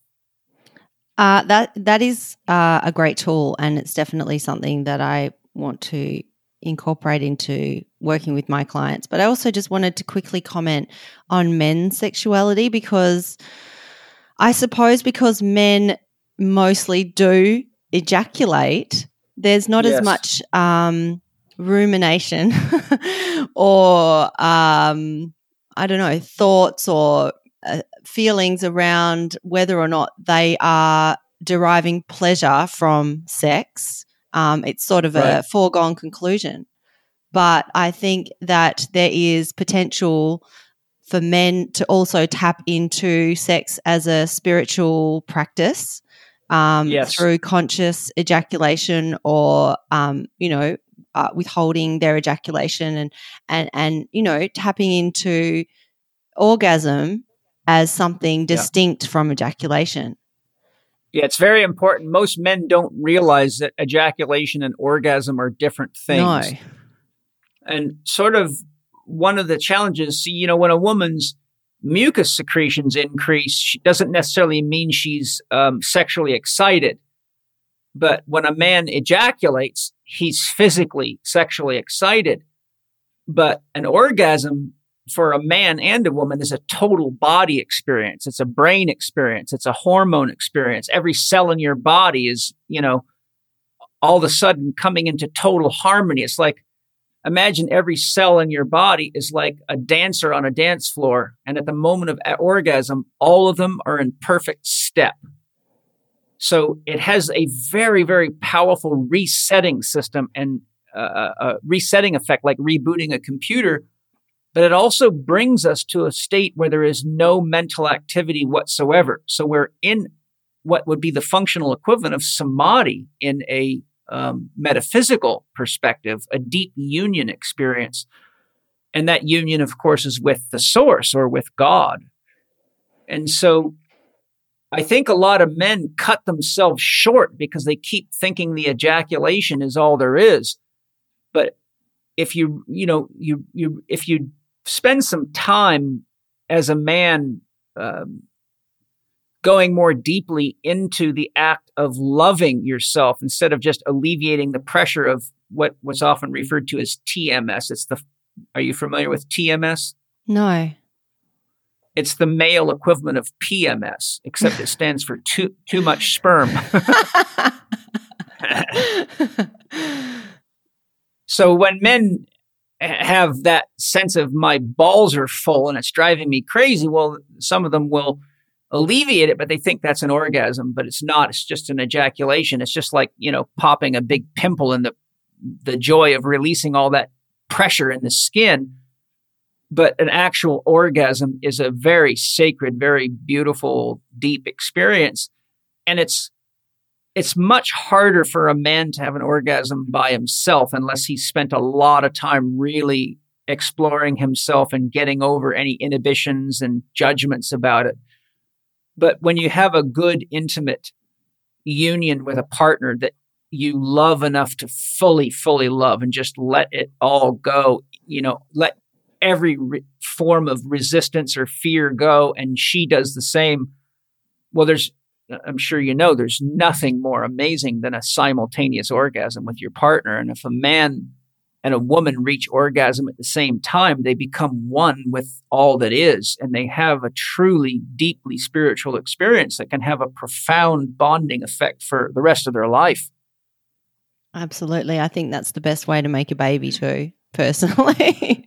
well, you know, uh, in, in, in actually in, in native cultures, they often said that the, the health and vitality and intelligence of the child is often a reflection of the quality of sex that was happening when it was conceived. Yep.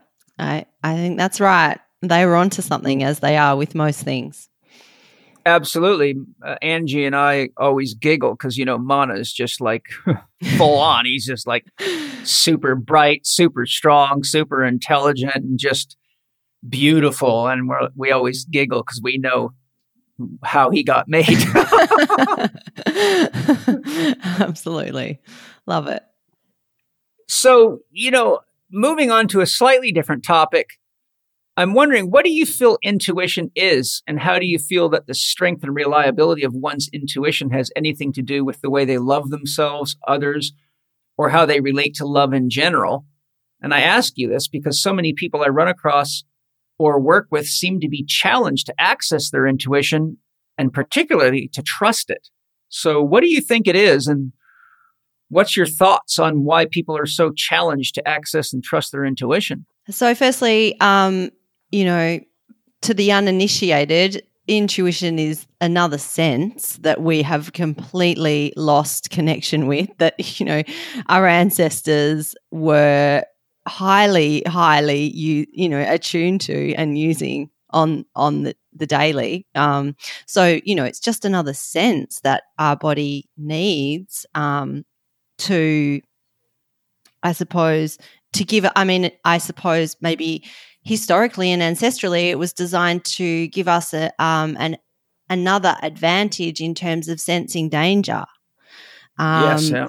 and but, but I suppose you know over time, and we call it our intuition now. Although I, you know, I doubt many people actually have access to it. Um, and I suppose you know I feel like the reason that we don't uh, have access to our intuition anymore is because of the programming. So we've basically been told and sort of learnt and modeled over time that, you know, we shouldn't be trusting our own thoughts or our own feelings and that um, we need to pay attention to the programming and we need to listen to what society or religion or our parents tell us over what we might be feeling on the inside if that makes sense and so yes. and so i suppose you know ultimately you know intuition is linked into self-love because it yes. it means coming back to ourselves and uh, and and and again, I feel a, a, little bit like a broken record, but hopefully I don't sound like one too much. But it it comes initially with fine tuning the the body instrument so that we can listen, and, and ultimately that is an act of self love. And then yes. also, I think you know, learning to trust our own voice above the voice the voices of other is also an an act of self love because it means potentially um, moving away from people that we also love or saying, I, I choose to not listen to you or I choose to do something differently than what you have um, expected of me, if that makes sense. Yes. Well, you know, I explore these things, as you probably know, and I've spent countless hours meditating on issues of God, love, intuition, and asking my soul to help me understand these things so that I can live more fully and help others do the same. And one of the things about intuition is a lot of people confuse instinct with intuition.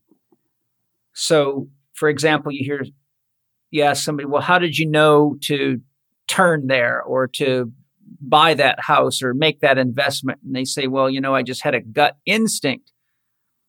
But the difference is, is that our instincts are based on survival uh, drives. So, you know, natives were very good at finding water because they instinctually had the ability to sense water, either due to looking at the vegetation or to smelling it in the air and noticing changes in the amount of moisture in the environment.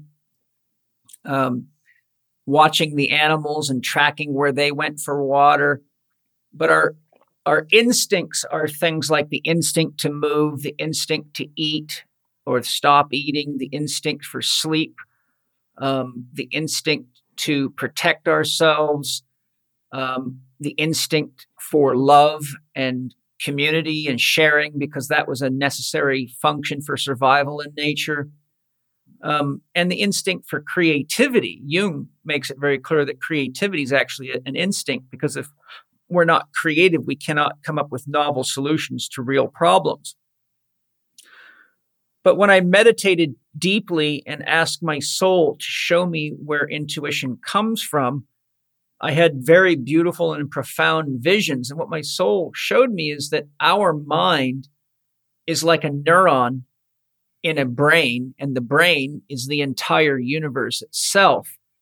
And that when we ask a question that we don't have the answer to, that we can't get the answer to with our thinking mind, our intellect, or our instincts, that the universe, because the universe is us, people think the universe is out there and we're in here, but there is no out there or in here in the universe. Everything's inside the universe and everything is inside of God. So the way we look into ourselves, the, the universe is what's inside of God. We're in God's belly. And this is what it looks like. Pretty wild, eh?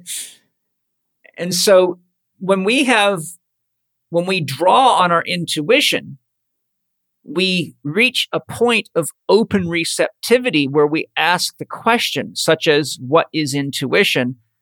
And then if we relax and just remain open, all of a sudden we get flashes of insight or we have a picture that's worth thousands of words come to us. But what I actually learned by looking at this clairvoyantly is that when we use intuition, the entire mind of God or the mind of the universe is responding to us. And all we've got to do is just stay open and receptive. But if we keep trying to solve the problem and keep trying to think about it and think about it, I tell people your mind is like a garbage disposal. It chops stuff up into little bit bits so you can, you know, string a sentence together or a paragraph. Those are all bits of a of a of an overarching thought or idea. And if you keep the garbage disposal running and you stick your hand in it, it'll chop your fingers up. So in order to use intuition, you got to stop the garbage disposal of the mind so that great spirit can reach his hand in and give you the message that's the answer to the question that you've been asking. But one of the things I've seen that causes so many people not to have access to their intuition is because whenever we access our intuition, we have the same issue as asking our soul a question. And that is that the ego is deathly afraid that it's going to get an answer that may tell it, no, you can't have the cookies, or no, you can't have sex with that person, or you shouldn't have sex with that person, or no, that's not a good investment. Maybe you've convinced yourself you're going you've got some get rich quick scheme. So one of the reasons I find people's intuition doesn't work for them is because they haven't reached a level of maturity to trust that there is greater wisdom guiding us all the time. And if you don't have enough spiritual courage to listen to the soul or listen to intuition, knowing that it may take you in a completely different direction. You know, like I've seen people's entire careers change. I've people seen people listen to their soul and know it was time to leave 10 year marriages with three kids or time to close or sell a business and start a business completely different. And even though they were scared to death at the level of the ego, their trust in spirit, their trust in the universe, their trust in God was great enough. And they, I've never met a single person that looked back after listening to their soul or their intuition and two or three years later didn't say, Oh my God, it was the best thing that ever happened to me. I, you know, now I've got a new wife. We get along perfectly. We've got a business together. I'm the happiest person I've ever been. And if I would have stayed in that other relationship, I probably would have got cancer and died because it was the easy way out. So the point I'm making is that it takes spiritual courage to really use your intuition because God always tells the truth. And if the ego's not ready for the truth, then we get stuck in our head. And that's a very dangerous place to be. But to use intuition, we need to, to center ourselves in our heart and in the trust of that which is the source of our own existence. And that's why they say the greatest journey you'll ever take is only a foot long from your head to your heart. Absolutely. Do you remember we had a moment in HLC3 where we were working with intuition and you were training us to work with intuition around the HAQ? Do you remember this exercise? Probably don't. Possibly. I, I, once you tell me, I'll remind more. you. So, um, you we had to guess one of your scores for the HAQ, yes. and it wasn't guessing. Yes. We had to we had to ask for guidance and use our intuition and and yeah. and um yeah Tap I into my soul. I tapped into your soul and I I got the number and I opened my eyes and you were looking at me and you you knew that you had given it to me. You had some sort of insight as well and it was amazing and it was just an, a, a beautiful reminder of what is possible when we do tap into our intuition. Well, here's the secret. The ego creates the illusion that Sarah is sitting over there and Paul's standing over there. But the reality of it is, if you get the ego out of the way, we're everywhere. Sarah's Sarah's an expression of the same source that Paul is, and it's just God interacting with God because without that interaction, there's no way God can experience love. You know, the reality of it is God, there's only one God, or it's not God. And therefore, God is terribly alone. So God creates the sense of individuality in order to create a veil which makes us think that everyone else is different because they look different, talk different, walk different, live in different countries. But in reality, it's God doing what God does so well, which is creating an illusion that's necessary for love to have the ability to flow through empathic and compassionate communication to self or other. Because even in ourselves, I say to people all the time, look at your hand and tell me what you're looking at. Everyone says, my hand. I say, ah, my hand. My is a possessive. So now tell me, who is it that's possessing the hand? When you say my body, who is it that's possessing the body? Of course, that can take years of meditation for the average person to figure out. Mm. But who the what's in possession of my hand is also in possession of Sarah's hand. and because it likes to be handy, then when we go deep enough into our heart, we have access to anything provided that it is an act of love. And if it's not an act of love, then it's the practice of black magic and there's karma attached to that. Mm. So, yeah, you know, it's fun hearing these things because I've been teaching this thing, these things for so long. It's neat to hear your experiences of them from so many years ago. I'm wondering what kinds of things have you done to help people develop and trust their own intuition as a therapist or a coach? As I feel like I've already sort of articulated this, but I feel like the body needs to be healthy before that's even possible. So it is, you know, it, it's a little bit like finding the dream. It, it's it's possible when the body is starting. I mean, if we think about our nervous system, you know, yeah. and the environmental stresses, then, you know, I mean, that obviously needs to be, our nervous system needs to be calm. Uh, you alluded to that for us to yeah. even have the capacity to listen to the inner voice yeah. as opposed to the monkey mind. So, bringing stressors down in all of their forms is the first step in allowing them to access their inner voice, I believe. Um, I believe you're right. You know, the, the, the, the body mirrors the, the ego, right? Who's making all the choices that got you to be unhealthy in the first place? Your ego is. Yes. So until you have a healthy body, chances are really good that you have an unhealthy ego because as above, the intellectual process, the the self reference is the source of the choice. And if the choices are not producing health, then they're producing stress. And once you start stressing the animal body, it goes into a self centered defense mode and orients itself towards survival. And only a healthy person can actually access their intuition in a survival state. But to be a healthy person and access your intuition, you also have to have deep trust that there is something beyond you that you're part of that loves you and is interested in your well being. And that's where true spiritual growth and development comes in. And I'm very sure that we are guided into the very situations that we have to be in in order to learn to trust and let go. So we learn that there is something beyond our own ego that's guiding us. And if we really embrace life fully, then I think that we grow without needing to attract nightmares into our lives. But if we don't listen and we don't learn to access our own soul and trust ourselves, my experience is that we attract events into our lives that force us into a checkmate position where doctors and therapists and books won't help us. The only way out is to get still enough to get clear on who and what we really are.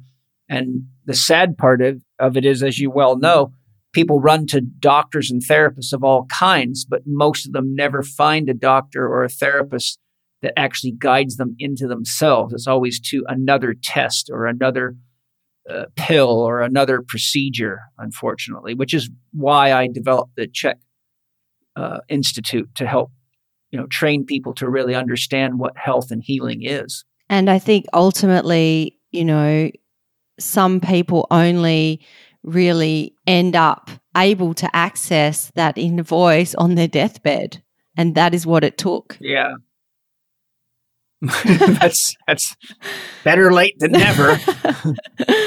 True. At least if you access it then you you might have lose some of your fear of death. You finally solve the riddle on your way out the door. It's like, oh, well, it's a little late. Yeah.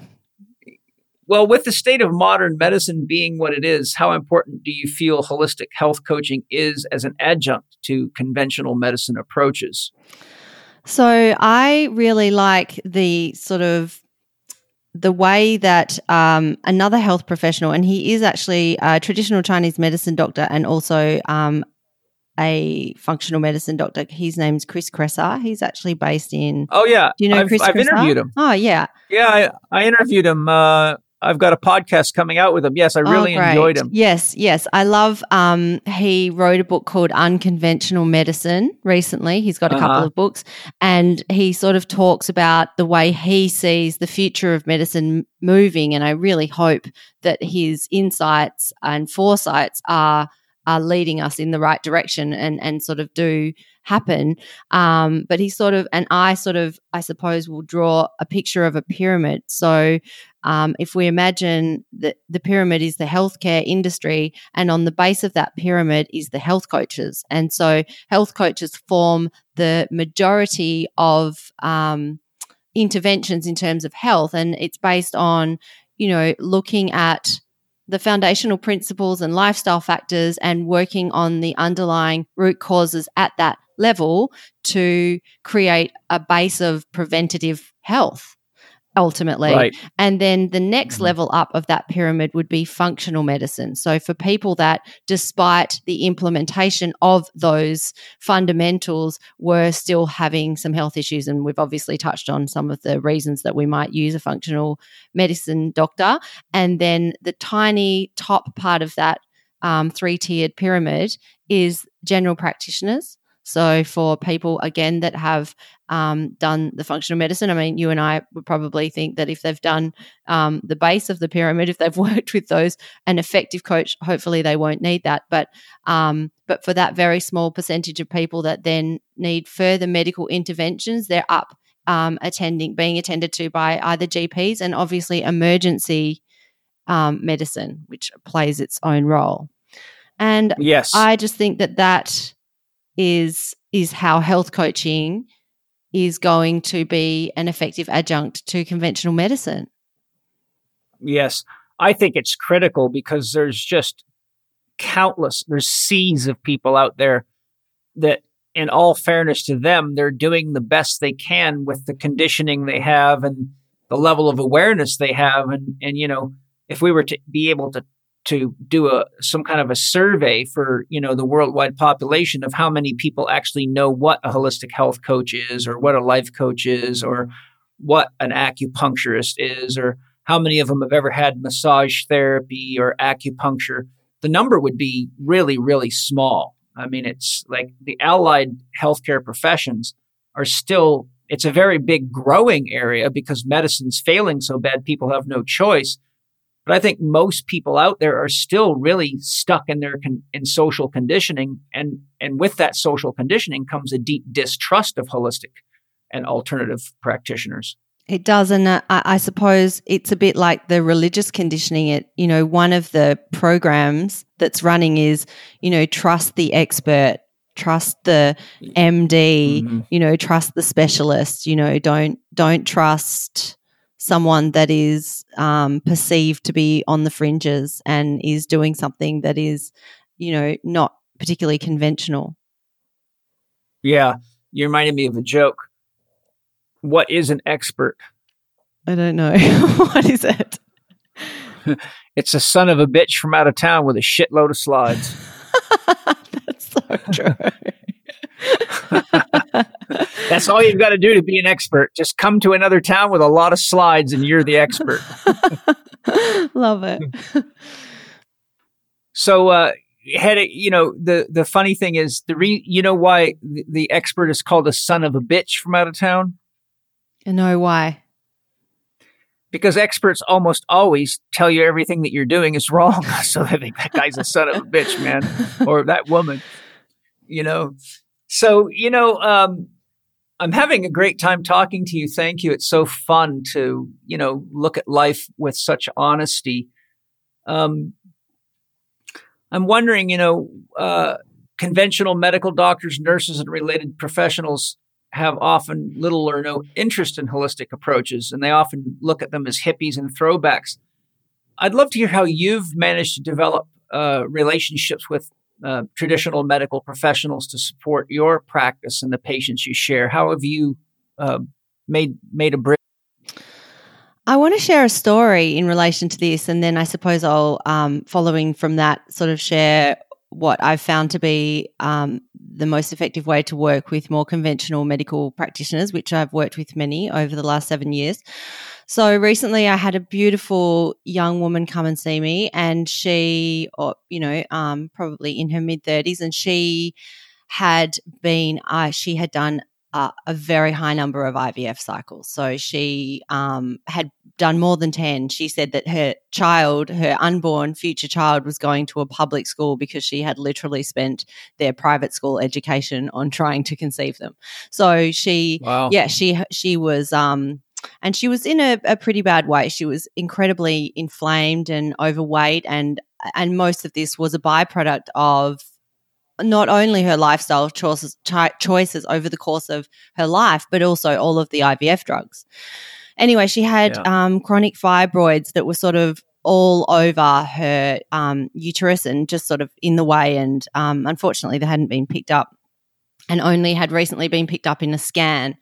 And we worked together for some time and worked on all of the things that we've already discussed today and obviously both know intimately and well all of the yeah. CHEK principles. And um, she was due to go in for surgery. So she was having surgery to remove all of the fibroids and they'd actually told her that they wouldn't be able to remove all of the fibroids but they would do the best that they could to give her the best possible chance of conception with the IVF transfer of the embryo and so I said to her I have a feeling that your fibroids aren't there anymore. I, don't know why, but I feel like you should um, go and get a second opinion or just um, investigate whether or not you actually need that keyhole surgery because yeah, based on um, how well you are, and, um, and particularly on this on your cycles, on your period, your menstrual cycle, I really I'm not sure the fibroids are there. So anyway, she went to see her um, medical specialist, who just happens to be the most prominent and well known medical specialist in WA in terms of women's health and fertility, um, the most prominent um, gynecologist. And she said, I, I, would like to have another scan to check before you go in and put me under general anesthetic. And he said, There is no way that dietary interventions, because obviously she said that she was doing some things, mainly with her diet, is the easiest thing to say to a medical professional. He said, There's no way on God's green earth, he probably used those words, but I'm I'm I'm using those right now. That um, that that your fibroids have disappeared or gone away. There is no point doing that. Um, let's just book you in for the surgery, which she I think had already booked.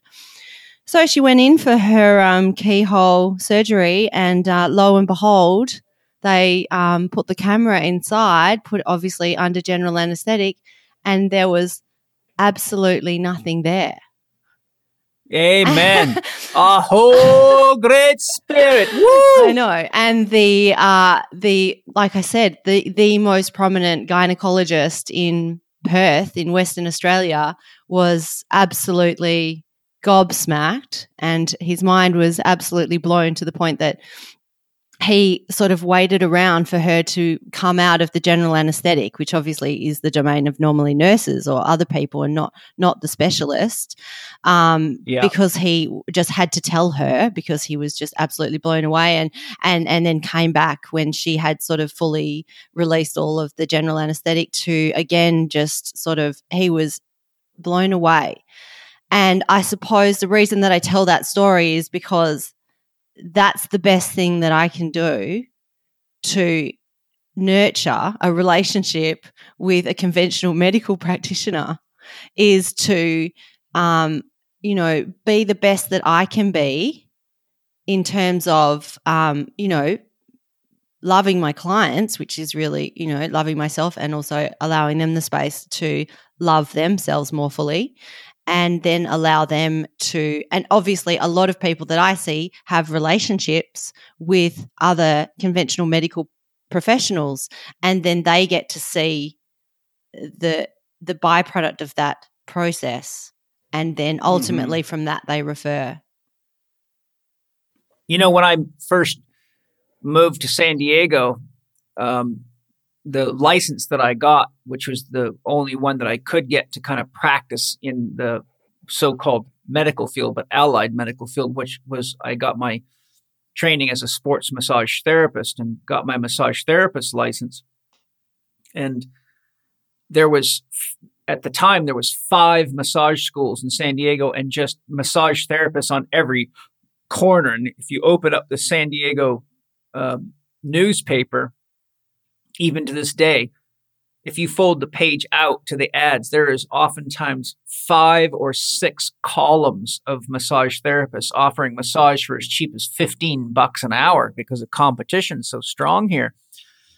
And so my strategy was I'm just going to go to doctors and therapists and of all types, everybody from acupuncturists to chiropractors to osteopaths to medical doctors. And that's what I did. I just went to them and I said, send me your toughest clients. Send me the people that when you see them on your schedule, you go, oh my God, not that person again. Because those ones you got nothing to lose with. And if I can help them, then we all win. And that's how I built my business. I just kept helping people that they didn't think could get better. And the next thing you know, doctors usually they would send their wife or their child or, you know, their teenage athlete or something to me and then when they got results, then they started coming. And I actually got to the point where I had 36 different doctors that were actually not only referring me, but seeing me as a client. And that built the foundation of my entire business. But one of the things I wanted to share with you, and I realized what I was going to say a little earlier and forgot. I've had many cases of women that have had hysterectomies and came to me because all the symptoms, all the pain was exactly the same, even though their uterus was gone and they were completely baffled as to how that could be.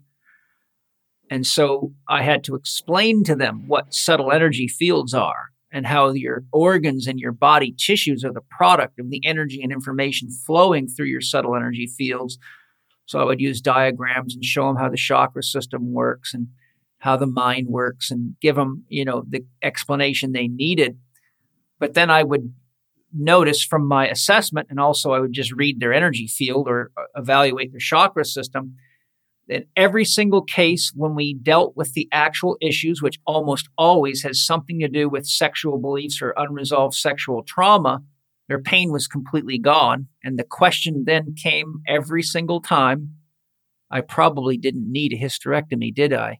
Of course not. If you would have gotten in the hands of somebody that knew really how to work with you to heal the actual issues, no, your uterus would have healed. You'd have your sex organs in place and you'd be, you know, happy as a clam. And so it, it's sad because a lot of people are losing body parts because they're not actually ever getting in the hands of people that help them address the real, uh, you know, causative issues. I'm wondering if you have any advice for CHEK trained professionals that want to share referrals with the professional medical community so that they have a better chance of uh, getting the support if there's something you'd like to share other than what you've already shared. I think uh, you gave some really great advice there. I feel like maybe I'm going to start um, reaching out and asking for their toughest clients and and seeing how that goes. But no, I I feel that the best thing that any CHEK trained professional can do is is work as hard as they can, be the best example of health, and and and share that love with their clients. And I think you know ultimately they will then get referrals. I, I I've seen it happen over and over again. I tell my students all the time in holistic lifestyle coach training and CHEK practitioner training, if you can't make a good living teaching what I'm teaching you now, then you need to sit under a tall tree and ask yourself, what is the inner blockage you have to truly being successful and helping people? Because it's a personal issue. It's not an environmental issue. And I've had CHEK professionals and HLC practitioners I'll give you an example. A long time ago, one of my level four practitioners, I think he was only charging $60 an hour and he was in level four. I'm like, oh my God, you should be charging at least 200 bucks an hour. Oh, nobody will pay that where I'm from. I'm from a small, in fact, he was from the same town I grew up in, exactly the same town. And I'm like, there's no way that they won't pay that. I said, you will be surrounded with people that are at their wits' end and I've had people s- uh, sell cars and second mortgage houses to get appointments with me, and that is a fact. And um, so he was just going on and on and on. I said, okay, I'll tell you what, I'll make you a deal. If you want to set up a workshop so that I can come to town and make enough money to cover my costs, I will put the word out. I will write up a couple of marketing pieces for you. At that time, I was charging 350 an hour. By the time I got there, I was booked solid. People who had never heard of me for the first time read the marketing pieces I gave him to share and said somehow they just knew that I would be able to help them. And I demonstrated to him that within one week, with not even a week, I got there with a full schedule. All that you have to do is have the space inside of you and open up your own um, receptivity, knowing that if you're giving a service and it's at a fee that is legitimately what you're giving to that person, that the universe will always give it back to you. And I learned that from studying Napoleon Hill's work. Napoleon Hill says you'll always get what you ask if the service you give is rep- is reflected in the prices you charge. But if you're charging high prices and the service is deficient, you'll always have business troubles and eventually go out of business. And this is why I tell all my students and practitioners you really have to do a good job at managing yourself and being honest. And if you get up in the morning and you don't feel like being around people or you're tired of listening to people complain about their problems, that's the day you cancel your patients and go lay on the beach or lay in the sun and give yourself what you need, or you're going to start destroying your own business because people unconsciously pick that up and then they stop coming. So, moving on, we talked about this a little. Um, I'm wondering how big of a factor do you feel that an individual's childhood parenting experiences and the kinds of programming they were exposed to uh, we talked about the religious component, but exposed to with regard to developing chronic illness, anxiety, depression, and diseases such as cancer is. In other words, to summarize that, how often do you find that uh, what's ailing people and is really troubling them at a deep level has something to do with trauma and pain from their childhood? Yeah, I think, well, I mean, we have touched on this already. Um, I actually sort of want to relay another personal story, and I think it relates to what we're talking about, and then we can sort of move into a clinical perspective. But um, around 2014, I um, I was engaged to be married, and um, that engagement was felt so incredibly wrong, but I felt the societal and parental sort of expectation to get married and also to have a child. And I desperately wanted to have a child.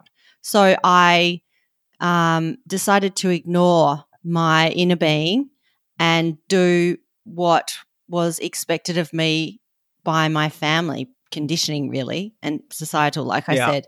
And ultimately, it ended in a dark night of the soul. I fell into a very, very deep depression. And I'll be honest and say I was actually suicidal at the time. And thankfully, should have called me. I should have called you, Paul. I was, I was, I was in a very dark, dark place. And uh, thankfully, I, I, I did the painful thing. I let my family down. My father was so devastated and and disappointed. Um, and obviously, he was still, uh, you know, attempting to be loving and supportive at my um, disclosure to him that I was canceling the wedding, which was, you know, booked and organized, and all of those things, um, and leaving the relationship. Um, and you know, but out of that experience blossomed so many. I mean, my business, actually, interestingly, my business was not thriving at that point um, understandably, because you know I wasn't vibrating, I wasn't in alignment. Um, and so ultimately, my business, when I left, that was obviously painful, but I left and um, and and took that painful step away from the programming and and my family's expectations. And um yeah ultimately my business then started to really thrive and really take off. That was when it really picked up and and and became nicely financially viable for me. And and then I attracted in this beautiful partner that was super keen to start trying to have a baby. And obviously the trying was really fun too. Um, yeah. And and you know ultimately manifested and created this um, beautiful child and relationship. Um, and so you know i suppose in terms of that childhood well it's not really trauma it's more about that sort of programming really. You know for me yeah. you know absolutely you know, it it nearly took me. I think you used an example before, but it did. It nearly took me into um, what would have ultimately resulted in um, my business failing, and you know probably disease or disease of some description in the future if I'd if I'd stayed on that path.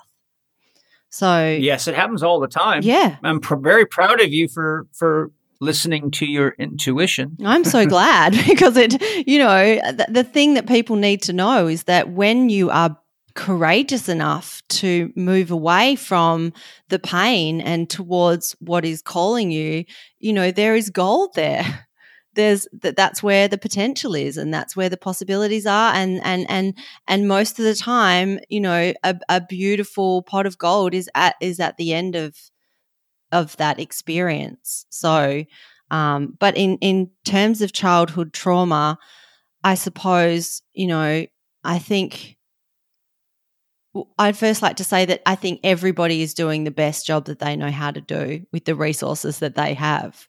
But I think, well, that's for sure, you know. Yeah. But I think that our, um, you know, our parents and their parents before them certainly um, have not necessarily parented us in the best possible way. And this ultimately means that most people are, you know, even if they had a, a seemingly, in inverted commas, normal um, family relationship, um, do carry deep wounds into adulthood. Um, and I think that's yes. generational.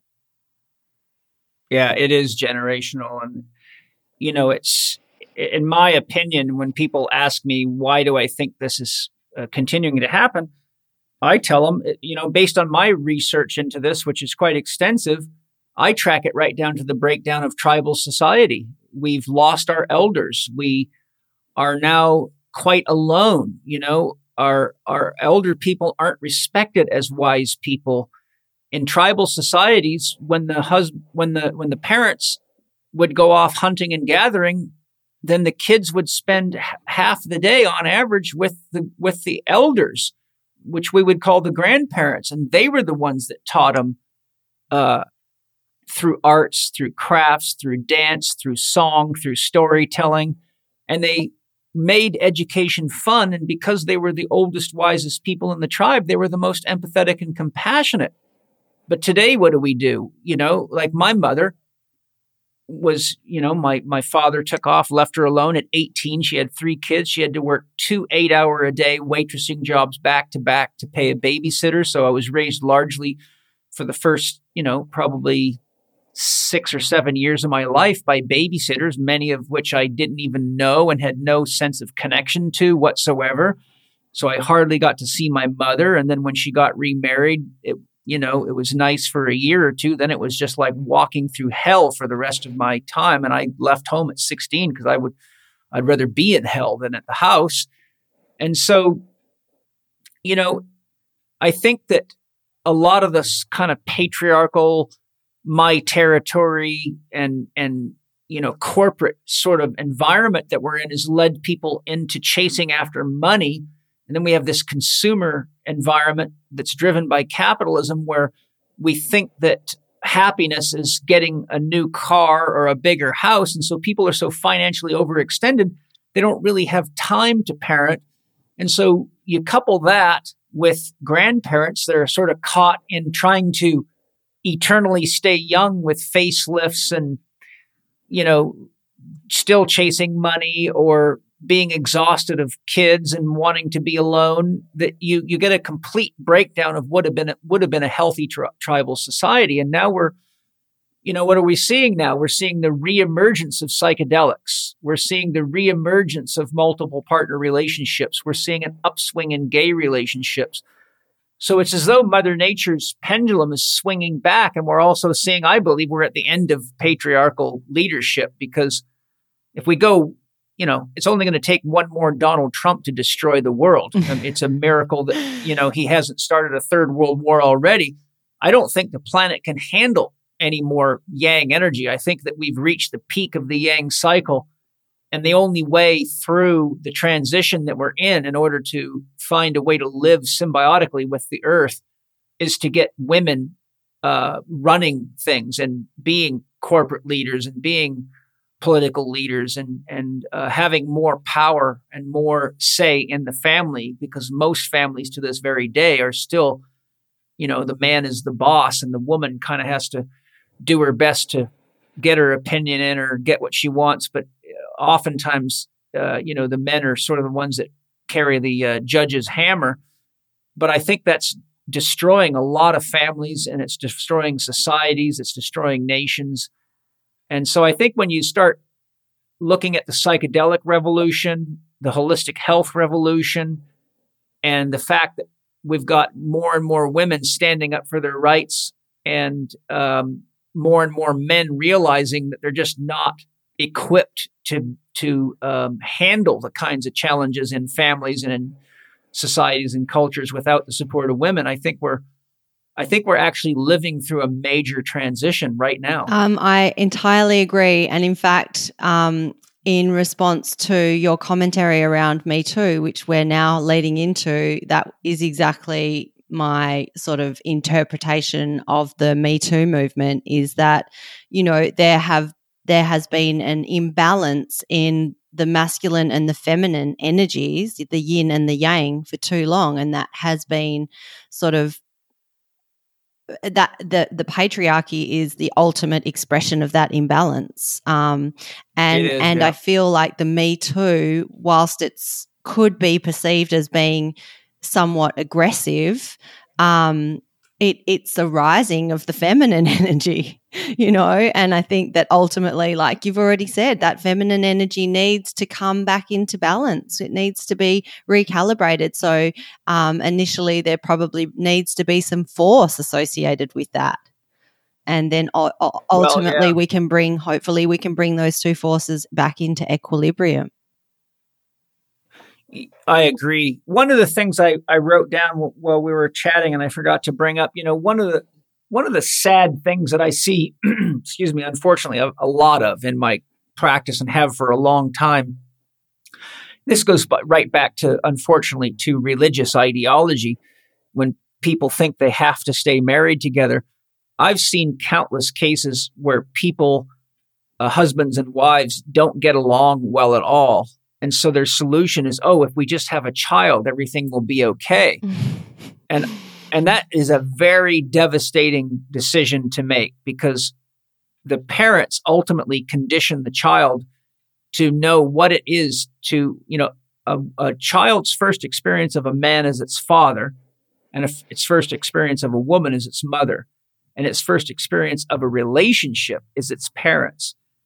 And to the degree we bring children into unhealthy relationships, we teach them to be afraid of men, to be afraid of women, and to be afraid of relationships.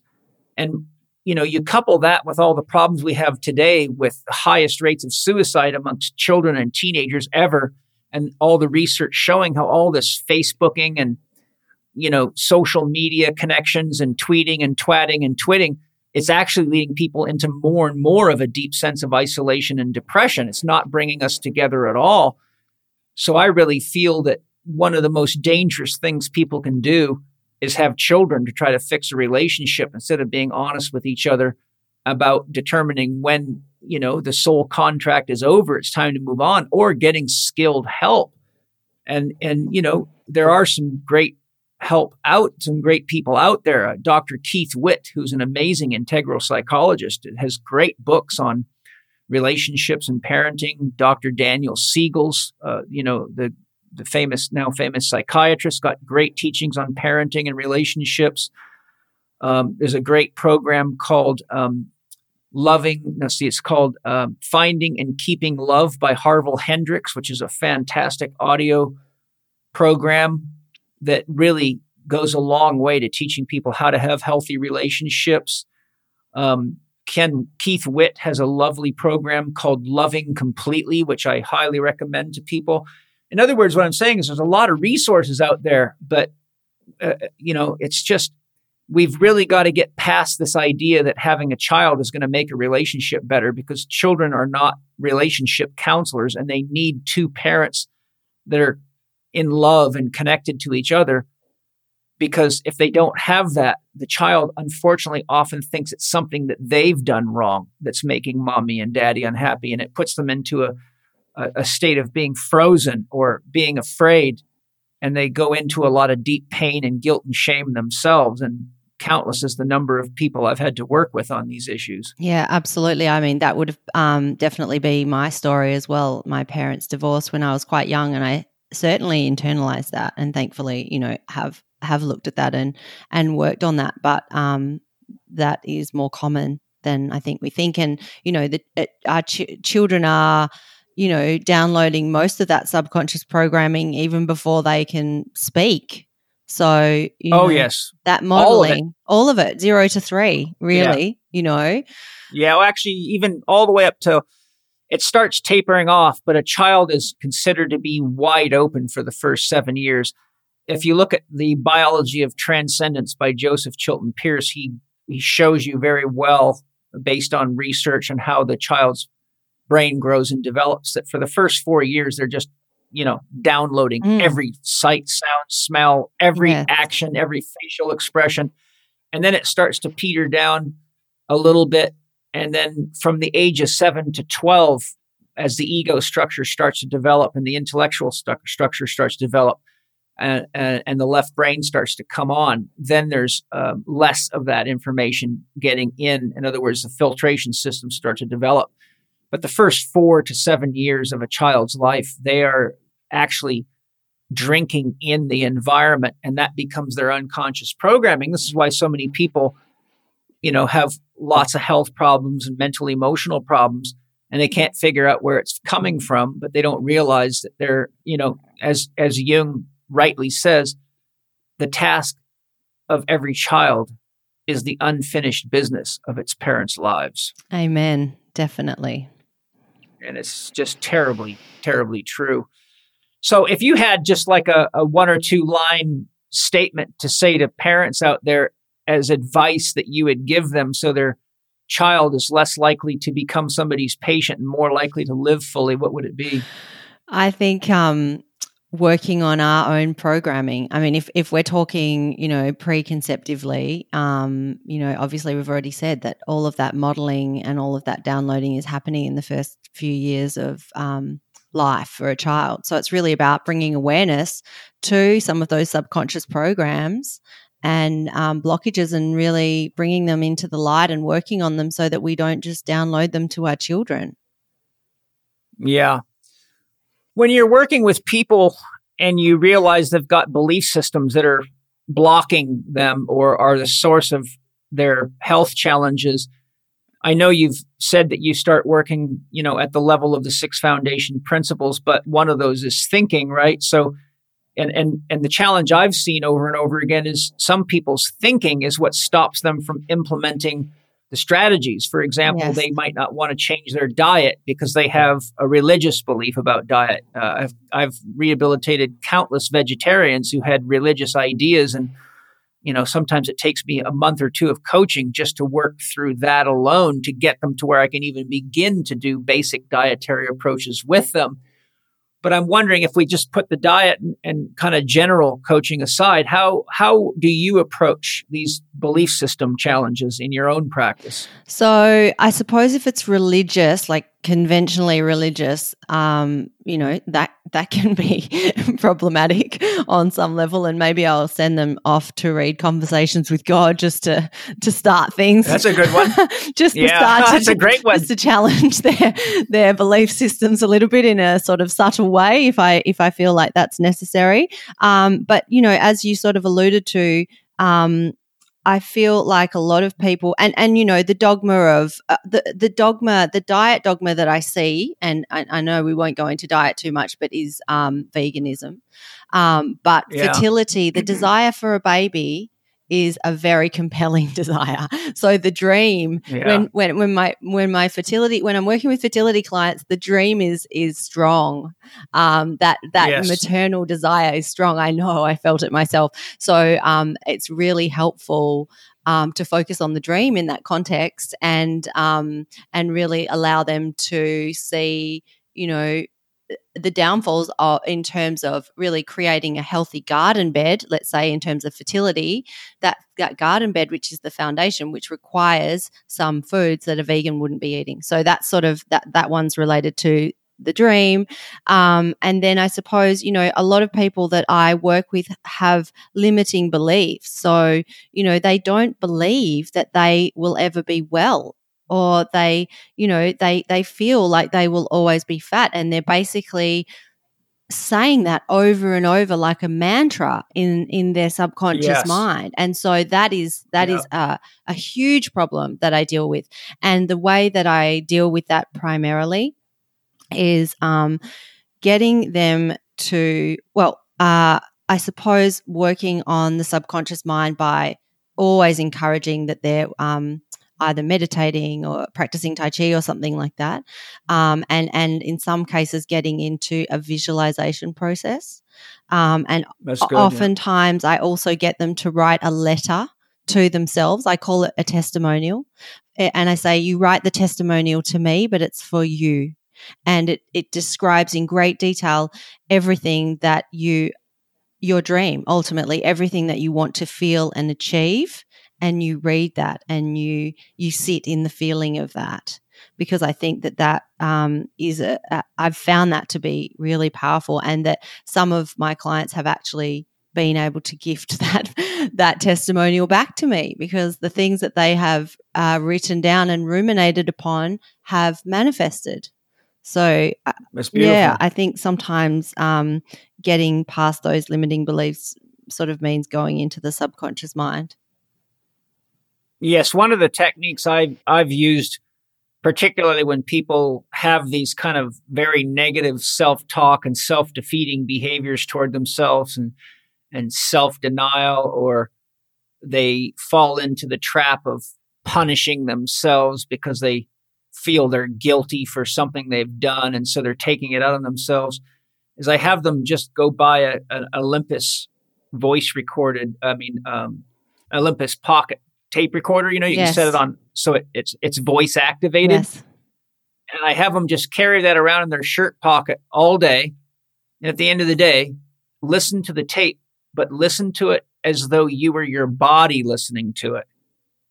And I'll tell you what, that can shock a person right out of that behavior. Mm. Yeah, that's a great tool. Even You know, I had a guy that had a really bad back injury a number of years ago. He was a he worked in a pulp mill in Canada, but he ultimately became one of the best CHEK professionals I've ever coached. But uh, he used to he had a, quite a bad lumbar disc bulge, and he'd seen all sorts of doctors and wasn't getting any results.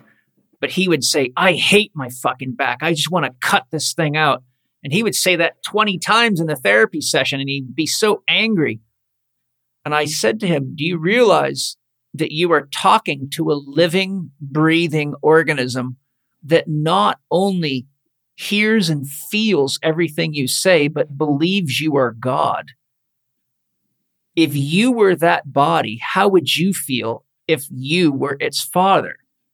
And that woke him up. And he was one of the people I had do the, I'm quite sure I suggested the tape recorder thing because I've been using that concept for quite a long time.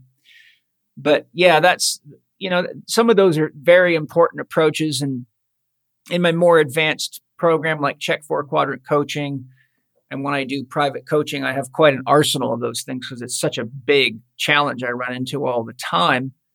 Um, I'm curious, what are who are some of the women in the world today that you really admire and are inspired by?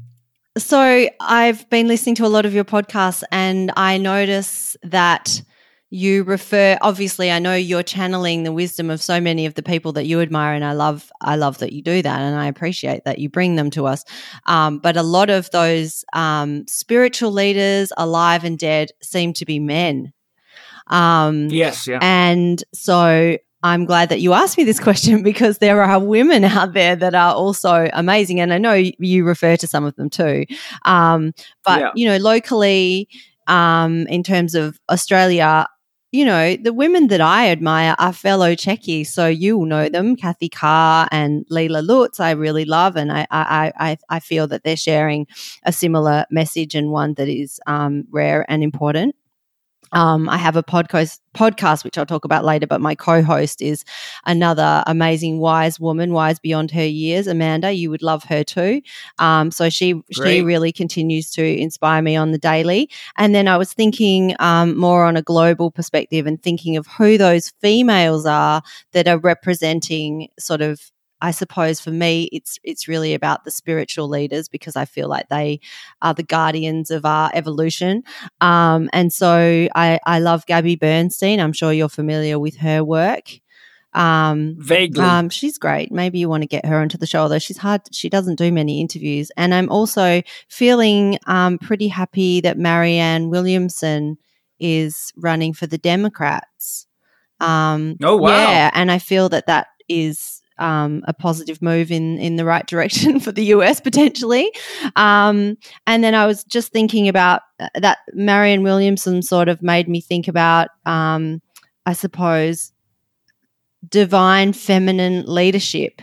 And um, the person that comes to mind, who I think is the most outstanding leader of any country around the world right now, is the leader, the Prime Minister in um, New Zealand, Jacinda Ardern. And I think she really shows what um, grounded and compassionate and feminine and strong and powerful leadership looks like. And if only we had more of her. That's lovely.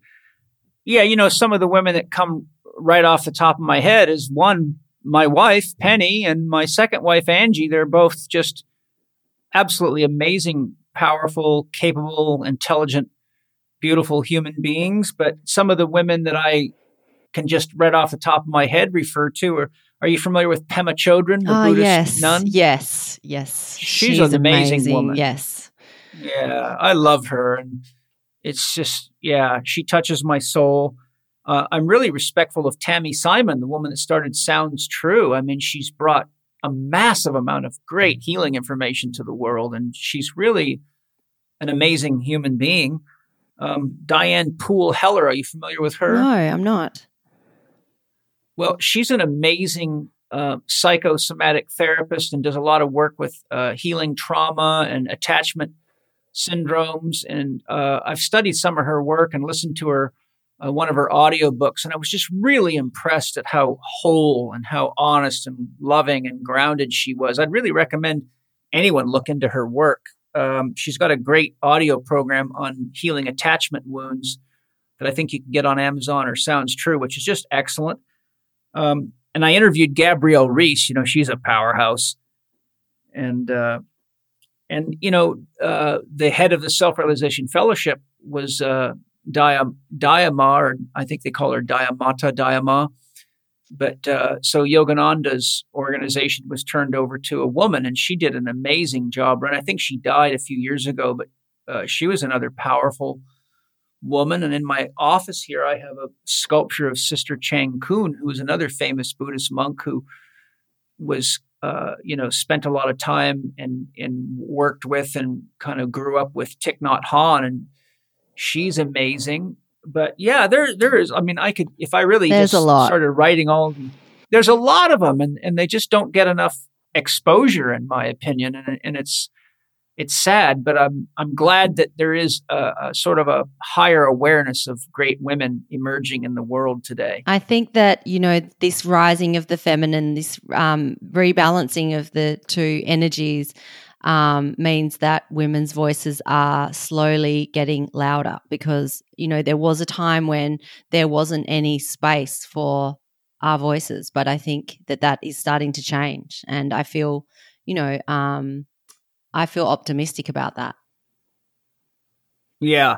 Margaret Thatcher was a very powerful woman, but I actually think she had testicles. um, she was definitely extremely heavy in the yang energy.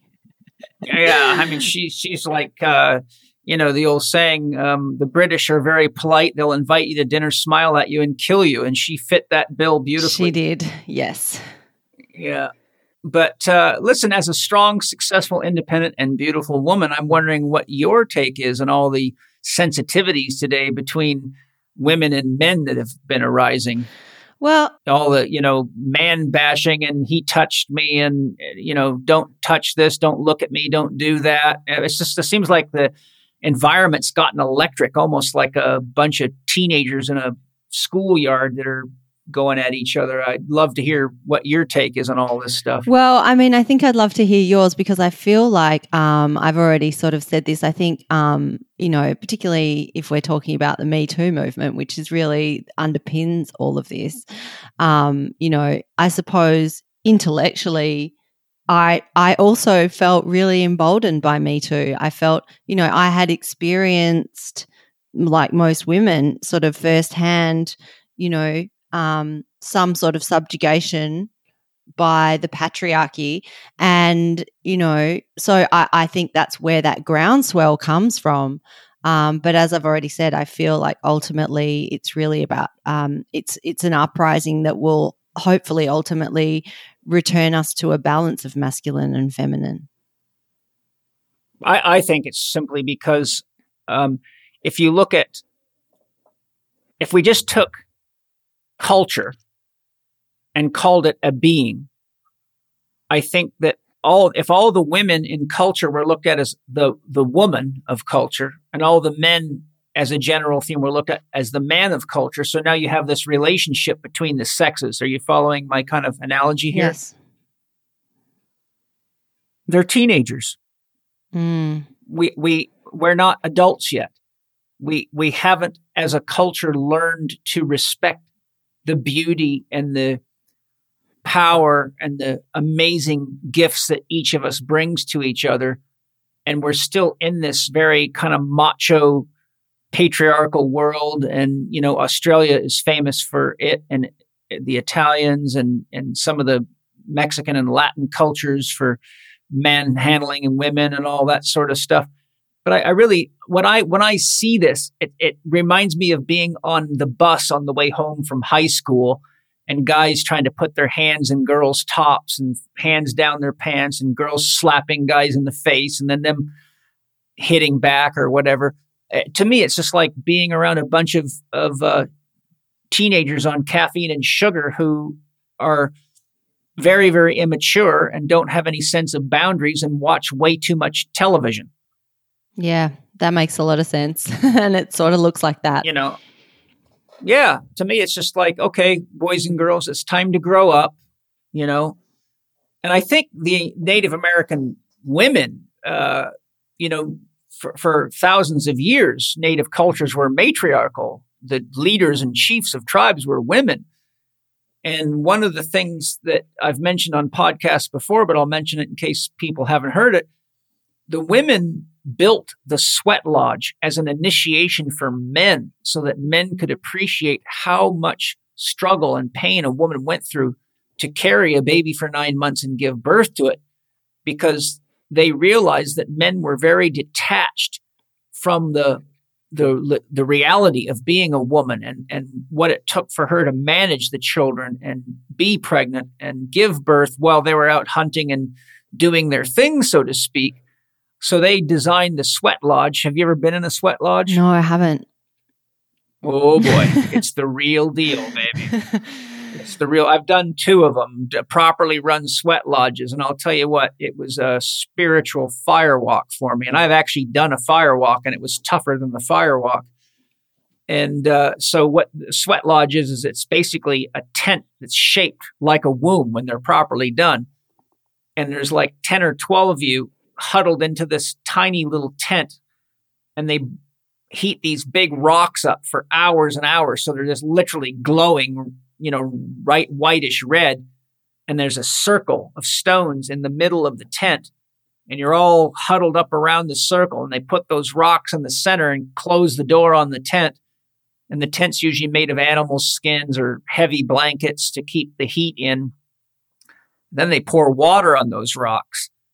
And you go through four rounds of that. And each round lasts about 15 minutes. And let me tell you, by the time you get to about round three, you're hoping God's going to come collect your bony ass out of there because it's intense. And so, you know, uh, having been through that, it's made me much more empathetic and compassionate to Angie. You know, she's now, you know, very close to giving birth to our baby Zoe. Uh, we expect her to give birth any day from about the 1st of July and within the next couple of weeks. I think she's going to give birth July the 2nd. That's my impulse. That's my intuition. But having watched her carry Mana, she gained about 60 pounds with Mana. She's only five foot one. So, wow. You know, when she puts on 55 or 60 pounds, she's up like 55 right now. I think 50, 55 with Zoe. And it's heavy mm. on her. You know, I've been giving her foot massages every night for months, and I give her a full body massage on the weekends to support her. But I'll tell you what, having gone through a sweat lodge, it makes me much more empathetic to the challenge of a woman uh, being pregnant and and being a mother. And I think the Native American wise women were very, very wise. And I think a lot of men are just very detached from how much a woman actually does. And they think, oh, she's just at home doing nothing with the kids all day. I'm like, let me tell you something, buddy. You stay home for one day, and I bet you you'll pull your hair out and be begging for that woman to come home. Absolutely. Absolutely. So, if you were going to die tomorrow, what message would you leave the people of the world before you go? Well, you know, Paul, we are, I honestly believe we're in a state of emergency at the moment in terms of the health of the planet. And, you know, the yeah. human population is reflecting that too, obviously. Yes. Um, I really think it comes back to taking responsibility for our own physical, mental, emotional, and spiritual well being. Because ultimately, yes. the more that every individual can do that, the more, you know, responsibility we will take for our planet. So, you know, the, the beautiful thing too, Sarah, is the more you honestly take care of yourself, the more you realize how important the earth is because you can't yes. get healthy without organic food. Yes. And you realize, wow, the soil is important. Farmers are important. And we get our food from the earth. And if you don't get it from the earth, you're getting some synthetic processed crap from some supermarket that's disguised as food and it's genetically modified and it's all this horseshit they keep trying to convince people that they need because we don't have enough food on the planet to feed everyone, which is absolute garbage. But you know, what I'm saying is each step of the way, when you, to, to really get to be a healthy person, you got to work with your mind. You got to work with your emotions. You got to work with your body. And what do you find out? You need other people. And we all need the earth and we can't do it without clean water. We can't do it without clean air. We can't do it without healthy soils. We can't do it without a healthy ocean. And we've gotten so in love with our thoughts and our gadgets and our technology. It's as though we're living in a mental plane, but a mental plane is actually a virtual reality, but our bodies live in an authentic reality. And people are so detached from where their food comes anymore that they don't have, you know, Jamie uh, Jamie Oliver did a did a. Uh, I watched one of his TV shows where he showed flashcards to kids, and he had been doing this all over the you know, all over England and other countries, and he basically showed right on the television show he had flashcards that were a mix of fruits, vegetables, and common fruits, vegetables, and farm animals mixed with corporate symbols. And he showed over and over again that on average, children in elementary school knew every single corporate symbol, but only 50% of them could recognize common fruits, vegetables, and farm animals. Mm. How's that for a That's shock? Shocking. That shows you what we've programmed our kids to believe life is all about. So those kids grow up to, you know, work for large companies like Google and Microsoft and technology companies but don't realize they're destroying the very fabric of nature that gives them the ability to be alive. So I agree. You know, it's time for us all to really sink our roots back into the earth because you can't eat an iPhone and it doesn't, you know, you, it, it, doesn't matter how fast your 5G system is if you've got cancer. Oh, yes, uh, you know, totally. Etc. Yeah, and health elevates elevates compassion. so it does. We we all need to just take responsibility. Hey, well, it's been fantastic. I've I've really loved just the chance to be able to talk to you and catch up to you because we don't get to talk and and uh, see each other. It's been a long time, but I've always enjoyed your company and and your presence, and I'm so grateful for all the people you're helping. And it's lovely to hear about your own journey and so, where can people find out more about you and your services and any other resources that you offer? And thank you. And likewise, it's been a, a beautiful conversation and definitely um, the longest time that we have had talking together for a long time. So, it's just been wonderful yeah. to share the energy with you, Paul. And um, yeah, you. like where people can find me. So, um, I have obviously a website and it's health wellbeing, one word.com.au. And on Instagram, I am at Shopkins Health, which is one word. And I also have a podcast, which um, I'm really, really loving. It's an absolute joy to produce and, and to record. And that's called Elevate. And that can be found right on, on, all of the, you know, podcast apps and Apple and all of those things. And um, I'm also in the process, I thought I would share this here, of developing an online program that is focused specifically on fertility.